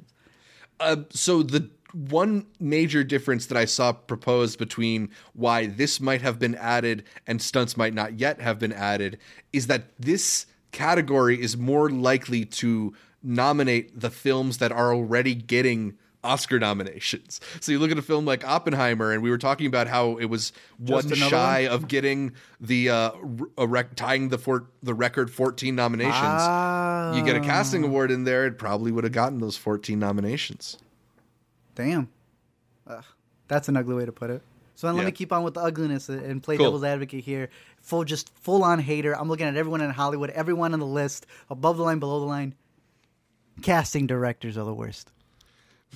Think of every person who wants to see a celebrity. You have people who interview celebrities and think that they're friends with these celebrities. Nothing's funnier than an interviewer going, "Oh, so seeing you again." They don't care about you, bro. It's work. It's mm-hmm. work. You are not friends with these people.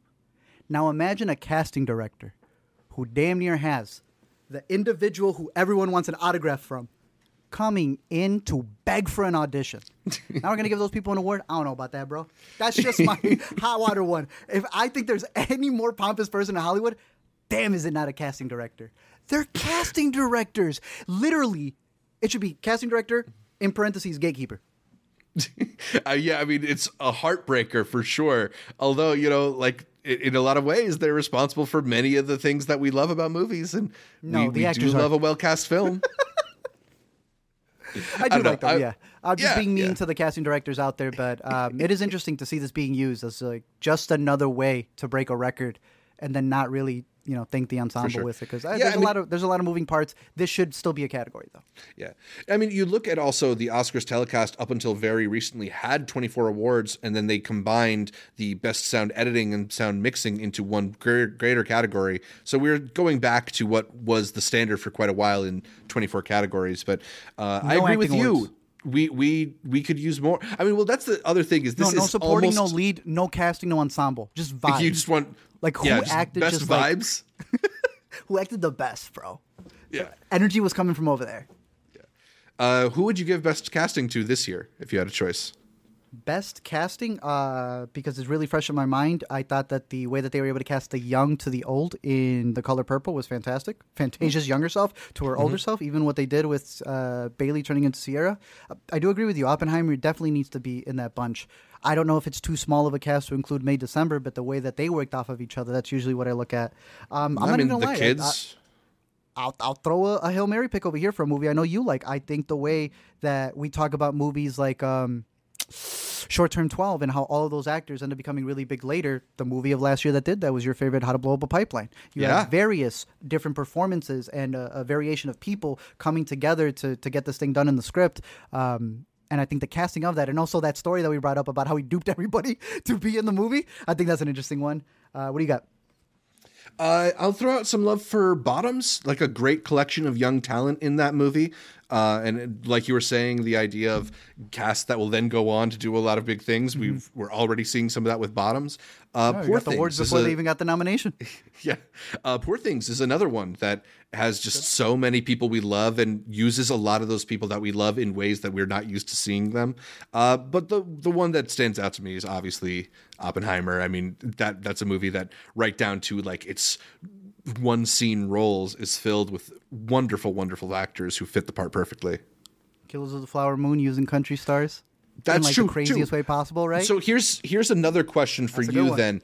Do you think that this award should skew towards the movies like Oppenheimer that are more focused on getting these like big stars that we recognize into the perfect parts or do you appreciate a little bit more of like the Killers of the Flower Moon approach or like the the Sean Baker approach where they're going to cast some non-professionals some people who aren't necessarily actors first that are just like the right fit for these parts hey, you can go either way, right? VFX is that Right. who has most or who has best. yeah It really just depends on who did the better project. And you're bringing up two examples where, yeah, the country stars to Casey Affleck, Matt Damon playing these pivotal parts, and here they're so equal to me because these are two of the best movies of the year that we had tied as our like top three. Yeah, um, yeah. It can go either way, but that would be interesting as you're saying that people can be using this to just rack up more nominations. When does it start becoming like the VFX category where Oppenheimer didn't get nominated this year because we stuck to it being one specific thing and that was computer generated? when does casting then become a stereotype of oh they're only going to go for these big ensemble movies never trust casting the little guys they're always going to go for the big guys i we we're we're years away from this even beginning before we get the trend of how they're going to ruin the category Right, right. It'd be very So- interesting to see how they implement this, and I'm Can't sure why they're they waiting so long to implement this. But they got to make the title card yeah, it takes a lot of years. you know They got to figure out the anim- the little five second animation that plays during the broadcast. It's not we easy implemented stuff. this year already like like how bad are we that's to take till 2026 uh that's funny Yeah, Speaking That's of funny. Oppenheimer, though, the Oppenheimer filmmaker Christopher Nolan uh, had some comments recently that I thought were interesting on the Countdown to the BAFTAs podcast, where he said he thinks we're entering a post intellectual property era for blockbuster filmmaking. He said, I think the success of Oppenheimer certainly points to a sort of post franchise, post intellectual property landscape for movies. It's kind of encouraging. Oppenheimer ended 2023 as the third highest grossing film in the US behind the Super Mario Bros. movie and Barbie. This is the first time in a long time that none of the top three highest grossing movies in a year were sequels, prequels, or spin offs. Art, just a really quick bit of trivia for you. When do you think is the last time that the top three films in a year were none of those three things? And we're not counting like Transformers starting. No, it can be the the start of a franchise, but it can't be the sequel to the start. Oh one. That's a great call. Oh one. Uh, it was the last time that the top three movies at the box office were all uh, non sequels. Although those three films uh, were uh, sorry, it's pulling up. Uh, Harry Potter and the Sorcerer's Stone, The Lord of the Rings, Fellowship of the King, and Monsters Inc. and Shrek. So movies that ended up getting sequels anyway, but still, at Right? the time, Two- they were At original. the time, there were two Yeah, things. yeah. One, that is kind of funny that they all ended up just becoming that, and we're at the same point now where we have originals. But when Barbie gets a second one, what are we going to count it? Right? We're Mm-hmm. all touting uh, Super Mario Bros. Well, what happens when that gets a sequel? Two, you had it linked there, so don't thank me, bro. It was pretty easy. I was hoping you'd wait to click it, but a, um, that's a long time. Yeah. I mean, look, we're probably getting a sequel to Super Mario Bros. We're probably getting a spin-off at least from Barbie, if not a sequel at some point. Oppenheimer's the one that's 2 probably in the clear. Yeah, that's ridiculous. like, I don't know. Is, it bad for me to say that after complaining all these times, we're like, oh, the, the franchise is the franchise, the franchise. Now it's clear. Mm-hmm. Can I now give a new spin after being so grim about these franchises, and now there's the fog is cleared? Maybe Yeah. there have been really big movies every other time. If we're going back to 2001 and you're showing me five things that all, bruh, tell me which one of these doesn't have a number five. Harry Potter, Lord of the Rings, If you got to go down to Pearl Inc. Harbor at number six. two, right? Because it's Even Inc., Ocean's University, 11. and the show. Even Ocean's Eleven has got uh, two sequels, a one. spin-off, and a prequel on the way. Yeah. So it really is just Pearl Harbor. Yeah. Wow. I'm just Yeah, saying that I I, think every year there is always something new, but we mm-hmm. always are on this this fear game. But I think just making it the way that he made his, it's now out there, right? I am excited Totally. to go revisit Tenet this upcoming week with the re-release because you and I never had the chance to go see that in theaters, much mm-hmm. less IMAX, right? I got Yep. a big trip to go see Tenet and Dune 2. I think they've always been there. It's just about what you decide to focus on, right? Like we could focus this entire podcast on the things we don't like, or we could focus on the things we do like. For example, a lot of the movies that we covered for Sundance, two stars for you, right? Because we focus on all the good ones already. Mm-hmm. I think many times we've had every conversation with a Nolan, with a Scorsese be about Marvel, Marvel, Marvel. It's what you were saying. You made yourself have that be the focus. And mm-hmm. I think the more that we steer the different way, right? If we consider Netflix documentaries to be prestige documentaries, then that's all it takes to believe that they are him making Oppenheimer, I think is, is all we needed to showcase that a movie like this can make that money. Totally. And I think we're in a moment where in 2001, all of those became something else. And I do feel like we're praising Oppenheimer. Why are we including Barbie and Super Mario in that success? I mean, you know, in on the one hand, yeah, they are movies that are heavily based on pre-existing intellectual property and they are taking advantage of their brand recognition in order to launch themselves to great box office success.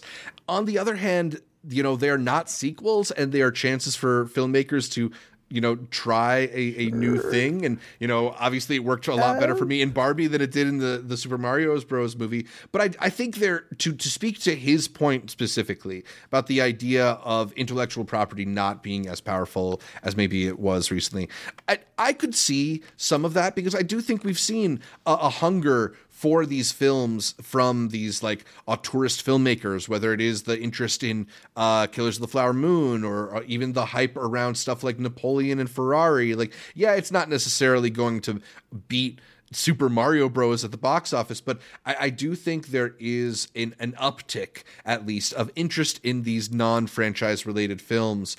Uh, the, the you know that are coming from these established filmmakers. People people wanted to see Barbie because they want to see a Barbie movie, but also a lot of people want to see it because they want to see a new Greta Gerwig movie. True. I forget Oppenheimer. Is it adapted or is it original? It's adapted off of the biography.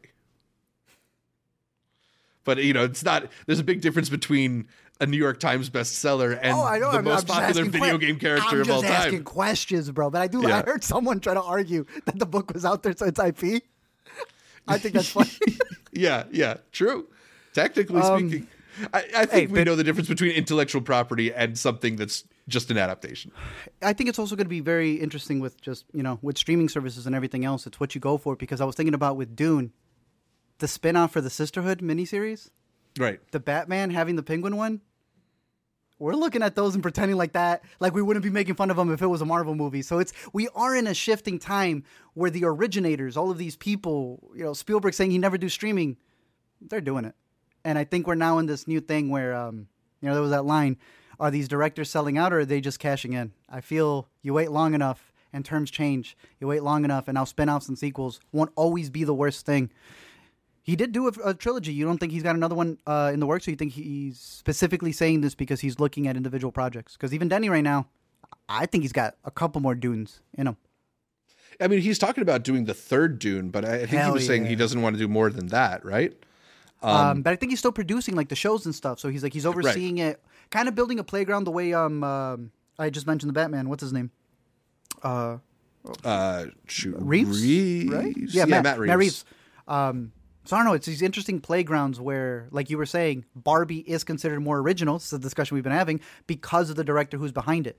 Denny Nolan. We look past it being IP because we know that they're going to bring something original to it. So I don't know. Maybe we do need that third category we've been saying, that midpoint of adapted There you go. original script because uh, Coming around. it's not going anywhere. The remix category, Yeah, the mixtape script. There you go. Exactly. All right. Most important, most important part of the show, Zach.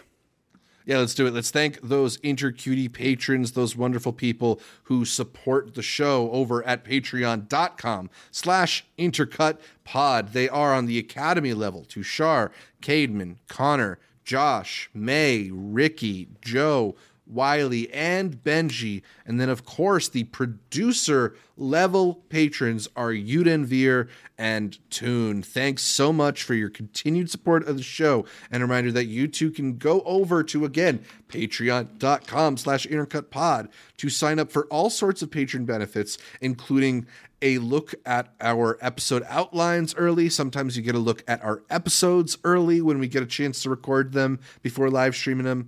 Uh, you can also get access to some private channels on the Intercut Discord where you can discuss stuff with us throughout the week, and also an invitation to our monthly patron Google Hangouts. The next one of which is happening in an hour or so, whatever.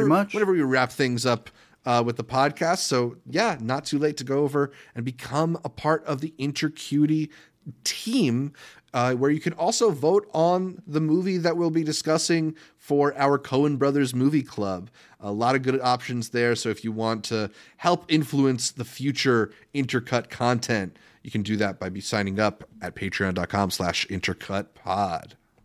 Beautiful.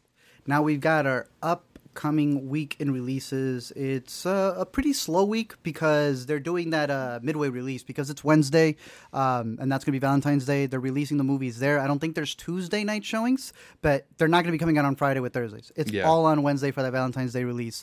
And uh, I, what is what is your double feature beginning with? Our first one that we have this weekend is Madame Web, uh, the newest one from Sony Entertainment, where they have decided that they can make Spider-Man movies without Spider-Man. Yay or nay on this?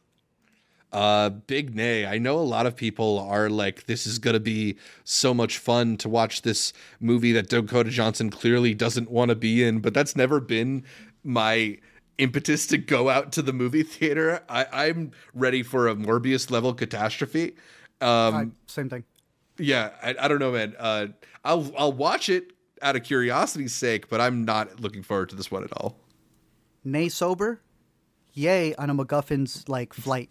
From their bar for sure. Yeah, maybe I got to go to the boozy theater for this one. that could be it. Uh, Bob Marley One Love. It seems like it's getting a little mixed reviews after getting bombarded with so many trailers. And then Madame Web said, "Hold my beer. I'm going to do it over here." We got both of these movies coming out at the same time, and what's interesting is that they're kind of fighting for the theater. So depending on where you're you're, you're at, you're going to have some in IMAX. Dune may be taking that Dolby. I have a new Prime theater, so I'll be watching the music one in Dolby and then I'll be nice. watching the action one in Prime. I'm still kind of excited for this one because I think that we have a really good actor here in Kingsley Ben-Adir who has been on the come up. Like even the tiny roles, like in Barbie, he does mm-hmm. so much good work there. He's um, great there. I think he's got a really, really strong future, and he's already been in some good movies. So I'm rooting for him in this role. We'll see how it goes. I had also told you that it was my boy. Like I have liked this director for a while. Mm-hmm. I know he's done some projects that are like you know company projects. He did King Richard as well, but We Own This City, Monsters of Men have been standouts for me. I hope this one's good as well. So, um, yay, you? Yeah, we'll see. We'll I, am gonna. I'm more looking forward to this one than Madame Web for sure. But yeah, I don't know. Uh, it, it, the trailer makes it look a like like look like a very standard music standard. biopic. That's um, especially with like the Amy Winehouse trailer now starting to go around. It's just like how many of these do we need and what need? is their purpose? But yeah. you know, like you said, you know, Reinaldo Marcus Green. Hopefully, that implies that there is a little bit more than what the trailers are implying in this movie. I know what you're really excited for is to just stay at home because the Dunkin' Donuts ad really got you uh, yeah. to put this one on your watch list. This is me. Dot dot dot. Now, now semicolon a love story. Yes. Dash the film because there's also the album. Ben Affleck. Jennifer Lopez. yeah, you know he's coming in, giving the Boston boy boy touch to it. You know the, the uh, Oscar winning director of Argo yeah, yeah, yeah. behind this one. So uh-huh. obviously this is a, a, classic in the making. Uh, so my, this, my favorite film star and Ayo Edebiri as well, Jennifer Lopez. To keep it in, you know, the Boston terms, you are going to need a Boston six pack for this, which is really just a twenty four pack anywhere else in the country. Uh, I think this one's coming to Prime. Yeah, I really don't care. So you could just be telling me, yeah, and I would not know, dude. I felt she already made this movie last year with like Wedding Season. She is remaking the same story multiple times, and it's just her story, which she thinks people find. I know this is why people don't like her. You know that I sometimes try to defend her just yeah. from the sense of being not a creative, not an artist, but a hard-working performer. Right. But it's her being a performer and I appreciate the stamina that I think gets people like Io and you know South Park jokes and everyone in pretty much in the industry to be like, you are a very nasty person, um, and a very self-centered person because I guess that's all this story is, and it seems like it's going to be such a disaster, yet it's so personal for her. I don't even know how to approach this. I mean, look, if we're talking about the movie that I think is going to be disaster that I'm looking forward to this weekend, it's not Madame Web, it's this one. Because, yeah, it looks a little like The Wedding Singer. It also weirdly looks a little bit like Cloud Atlas. Like, why is this l- like a multi-versal kind of story? I, I, why I does it say Neil deGrasse Tyson in the cast? why is Fat Joe her therapist? It's, well, we'll I'm, see. You'll be able to tune in this weekend yeah. as it comes out in digital. I'm a little baffled. On the 15th. There you go. Yeah. Not even on Valentine's Day. On the 15th. Not even the Friday. Thursday. It's for the morning after Valentine's Day. there you go. Uh, but if all of those movies aren't your cup of tea, I don't know if you added this. I did. Okay, because I noted this to Alita, but I did not add it to the list. I was like, yeah. bro, Franklin's getting his own movie. I, I love like, the Peanuts. Franklin. I'm like, boy, Franklin. Yeah. First, I think feature for Franklin. It's not even a feature because it's going to be a short, but I think Apple has collected the rights to all the Snoopy stuff out there. We yeah. had that Snoopy uh, Peanuts movie not too long ago that had that very interesting 2D animation. Um, and I think they've been making interesting stuff on a yearly basis. They do a lot of holiday specials for it. So it'll be interesting to see what they got with Franklin coming in. Is that your favorite yeah, character had... out of the Snoops?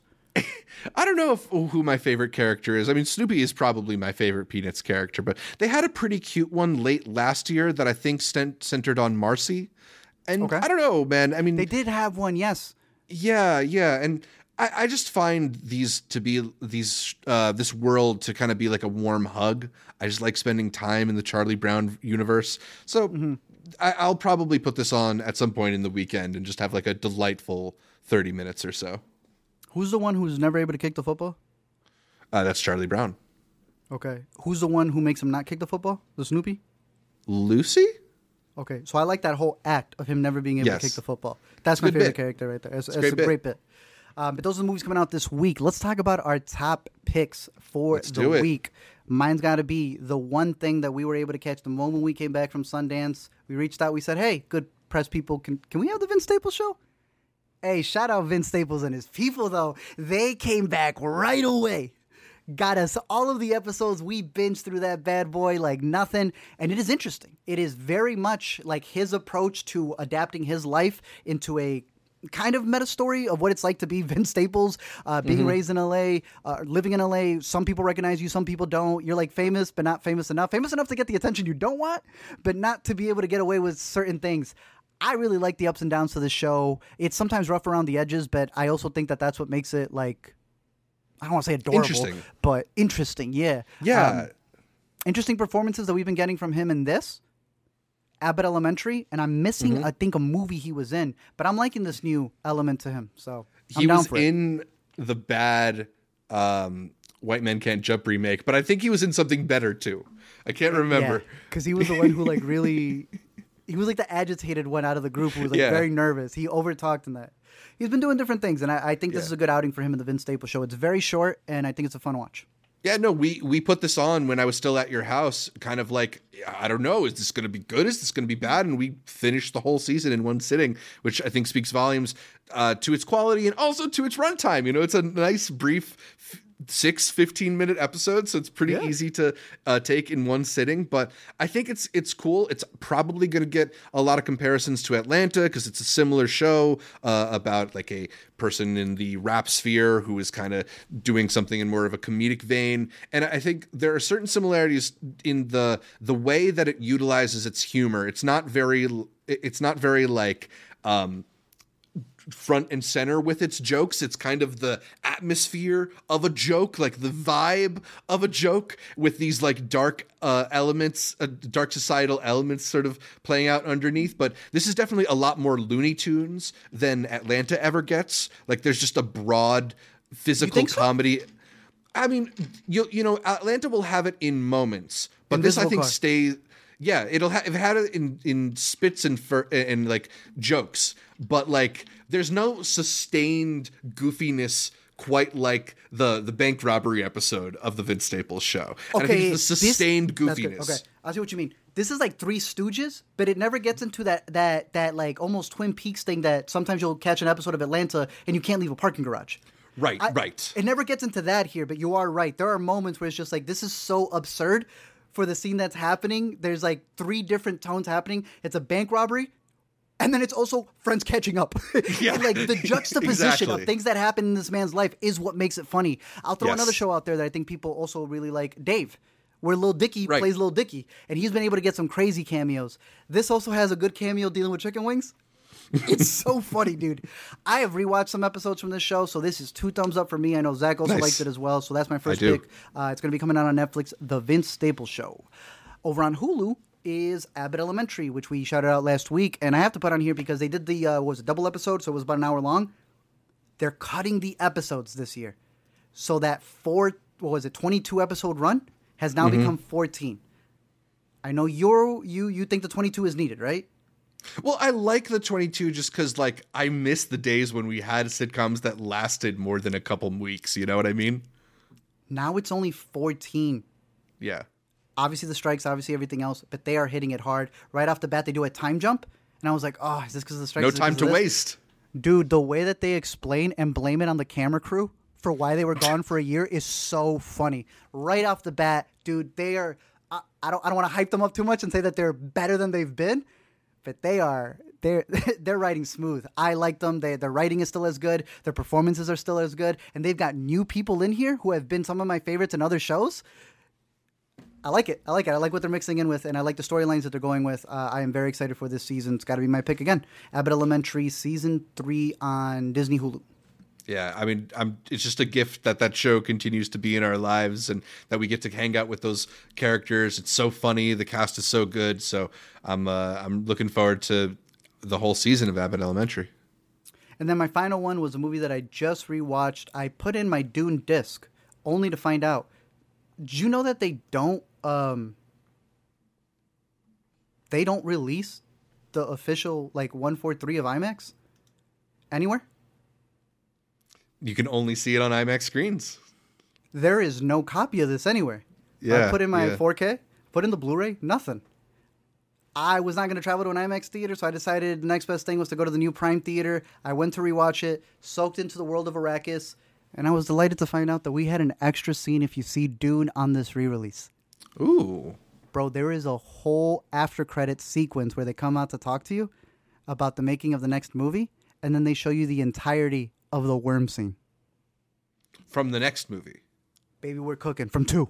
Ooh. It's a ooh, whole okay. scene. Now Alina's arguing that you they don't have the score in it yet. So like it's it's not even completed yet and it already looks epic. Once you throw in that Hans Zimmer score, I have been hearing that this is the Empire Strikes Back of movies, especially when it comes to Dune, and you Shout know that's Chris funny. Nolan.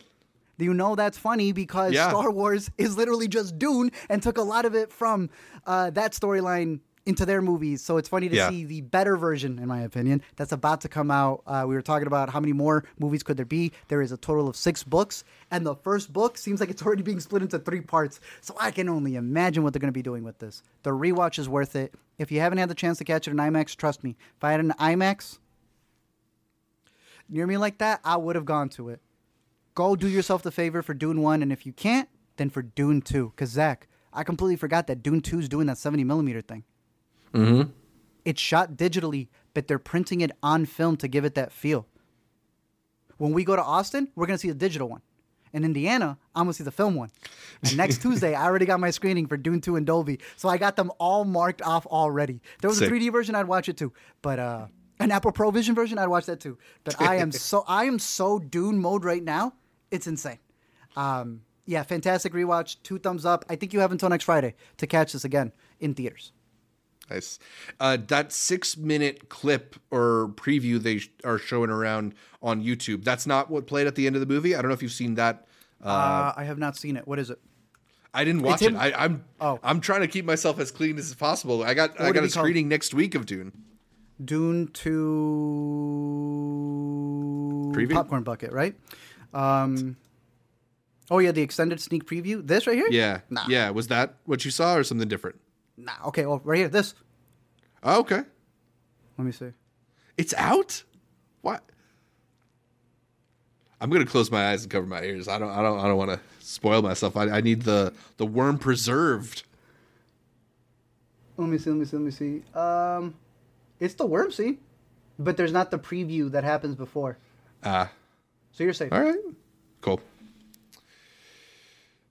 Oh, well, there you go. You have the worm scene right here. It's not. They did not show it in uh, full ratio though. So if that's important to you, they are saving that and the soundtrack for that. But yeah, this this would be the scene.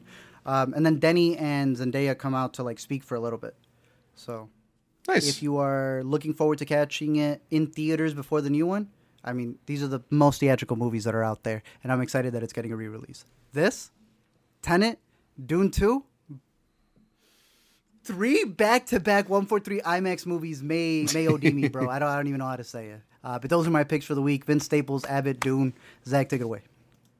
Uh, my first pick for the week is a movie that we first caught at last year's South by Southwest. It is called Monolith, apparently getting a limited theatrical uh, release. And I think it's a really interesting movie uh, that follows this journalist who is putting together a podcast and doing some investigation into this supernatural mystery, these monoliths that people are seeing. And uh, it just does a really good job of sort of getting across this like quiet paranoia of sorts uh, as she debates, you know, the the how, how is this real? Can she prove it? What what's happening to these people and her, and just the way that it sort of builds on that discomfort. I think is pretty strong for what is like a pretty feels like a pretty small movie, not like a huge movie in terms of scope or cast or budget, but I thought it was very effective. Uh, a pretty interesting indie.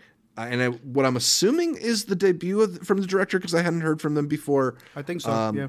Yeah, so Monolith is totally worth checking out uh, in terms of new releases. But in terms of looking backward, uh, one thing that is on my radar since we are in Dune mode and getting ready for Dune 2, thanks to Denis, uh, the film at Lincoln Center in New York is doing a whole Denis Villeneuve a retrospective series where they're screening a bunch of his movies on the big screen. So if you haven't had a chance to see um, some of his some of his iconic films uh, presented that way, and you're in New York, now is a great opportunity to go see Incendies, go see uh, Enemy, go see a bunch of cool stuff. Uh, I think You it's say running. Incendies? Yeah, I think that's what it is. okay. I'm, try- I'm trying, you know. Amanda's bro, influenced me a little bit. Let me know before the bracket before I go in there saying Incendies. Incendies. Okay, damn, bro. Croissant yeah. and everything. All right. I mean, look, somebody's probably going to comment and be like, "That is not how you pronounce it, bro." But I'm trying. I'm trying, and that's what's So, important. They're gonna send Pepe Le Pew on you. Um, what was the last time you saw It- Um, I actually haven't seen any of the French ones. I've only seen the English ones, so this is going to be an opportunity for me to catch up, So I'm missing Polytechnique. Yeah. However you say it. Which is also playing. So That's get your ass to New to see. York. But bro, you had dude, the talk know. after you catch Incendies.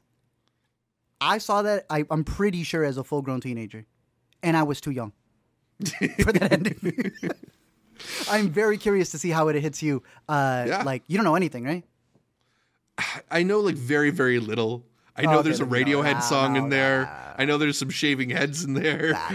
Bro, it's that's the crazy one right there. Holy smokes! Yeah. All right, it's gonna be a good one at Lincoln Center.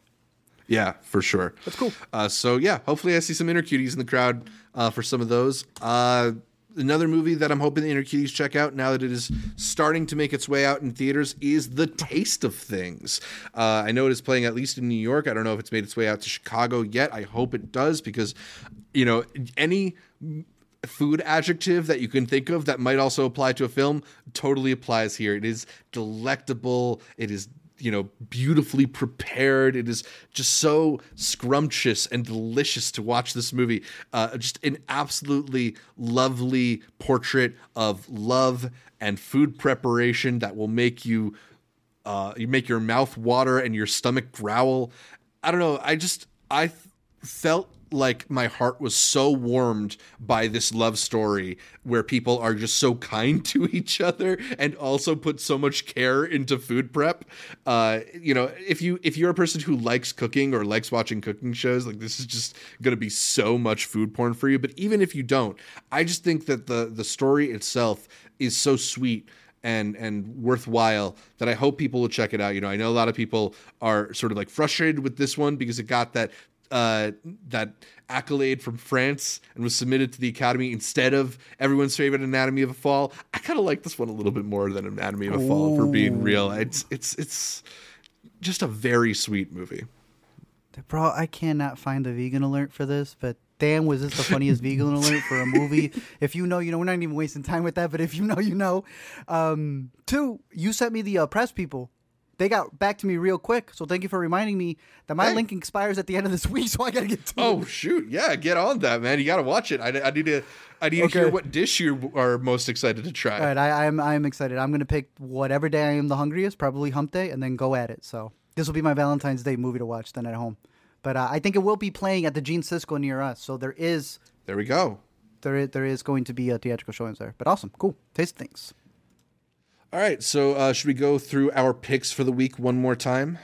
For sure. Uh, over here on my end, and I don't even have it popped out here, so I'll just we'll, we'll display it like this. Uh, for me, Vince Staples. If you have a Netflix account, do yourself a favor and get to know this man because I I think the more you know him, the funnier the show is. But you can still kind of get the grasp of it. You get what a rapper in America is like and what they have to go through, and they play off that very well. Abbott Elementary. Uh, you've been seeing Quinta everywhere. She's now in two Super Bowl ads. She is a what Golden Globe, Emmy, everything winner. It is insane that we were covering black what was it a black sketch black lady sketch show Sketch show, way back yeah. when she was in it she knew she was so good that she went and did her own thing god bless the following seasons of that show they haven't been good at, se- as season one but look who you know invested everything on herself and emerged, now has yeah. yeah one of the best ones out there so uh, shout out abbott elementary another show to catch as it's on its third season and then dune the reissue it is out in imax and let me tell you uh, there is a difference i still love the movie having watched it cropped again in this new theater the sound was good chairs were fantastic but that IMAX just makes it different. If you're a person who's like, oh, IMAX doesn't mean anything to me, sure. Maybe you like watching cropped Instagram pictures. Maybe like posting to Twitter and having your things not be organized the way it should be. But the man directed it in a certain way, and damn, does it make a difference. Do yourself a favor, catch Dune, the reissue in IMAX. Before Dune 2? All right, great picks. My picks this week are Monolith, a really creepy and effective small time indie thriller that's got some supernatural qualities too about a journalist who turns to podcasting and uncovers a strange phenomena occurring from some people. Worth checking that one out. Also worth by, right? checking out. Uh, yeah, from South by last year. Uh, also worth checking out is the Denis Villeneuve series at the film at Lincoln Center. If you haven't had the chance to see some of this master's works on the big screen, from Arrival to An Enemy to Incendies to Polytechnique and more, uh, it is playing in New York. So if you're in the city, a great chance to catch those movies at a great theater. Um, You know it's also, pronounced prisoner. prisoner. In a Enemy. I don't know We're gonna come. Yeah, we're gonna come in with the dumbest, the fake pronunciations, and then and then call him Dili- Denis Villeneuve. And the one thing that we should actually. Is he gonna be there? I actually don't think he is, but may- maybe they'll announce him late. Yeah, yeah, We've got a lot of Um, shows to go to. There's a lot of awards. Yeah. He's got to talk to Christopher Nolan a few more times or something. Um, and then my last pick for the week is one of my favorite international films of the year. It is The Taste of Things, the absolutely scrumptious film out of France that will warm your heart and satiate your soul.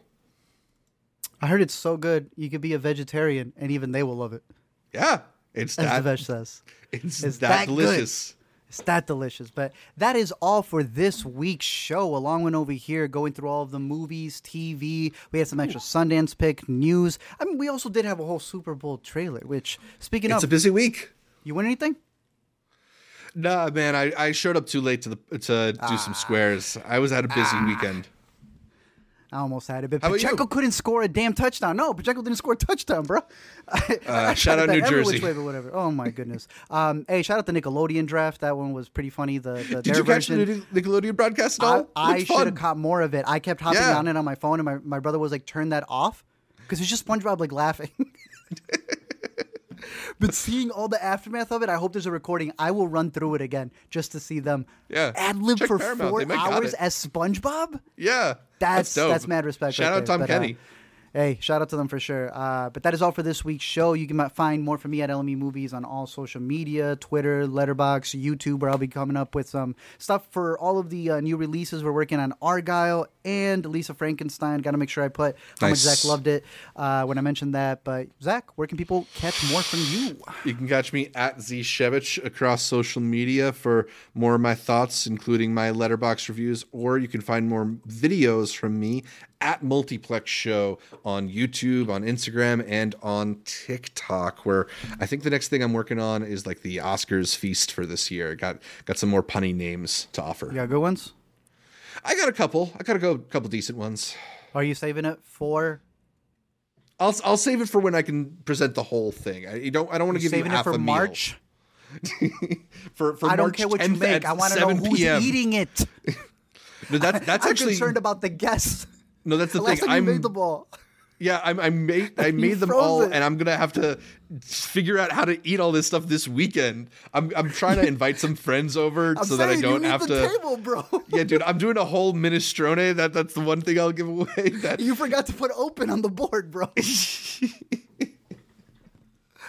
Ah. So if you don't have 'cause you plans this you- weekend, let me know. If you don't do you don't do little dishes at all. This man make a no, it's got to be party style.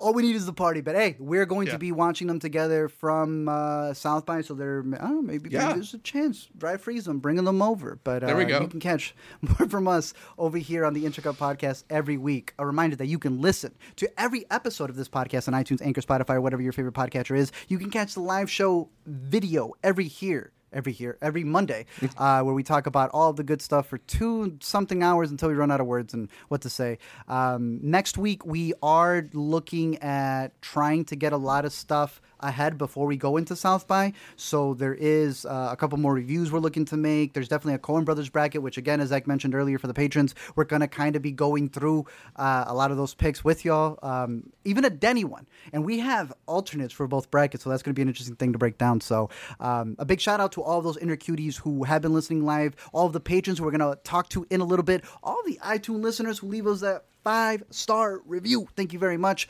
Again, thank you guys for watching the show. Don't forget to comment, drop a like, follow all the socials down below. And until next time, keep watching movies. We'll see you all in Arrakis.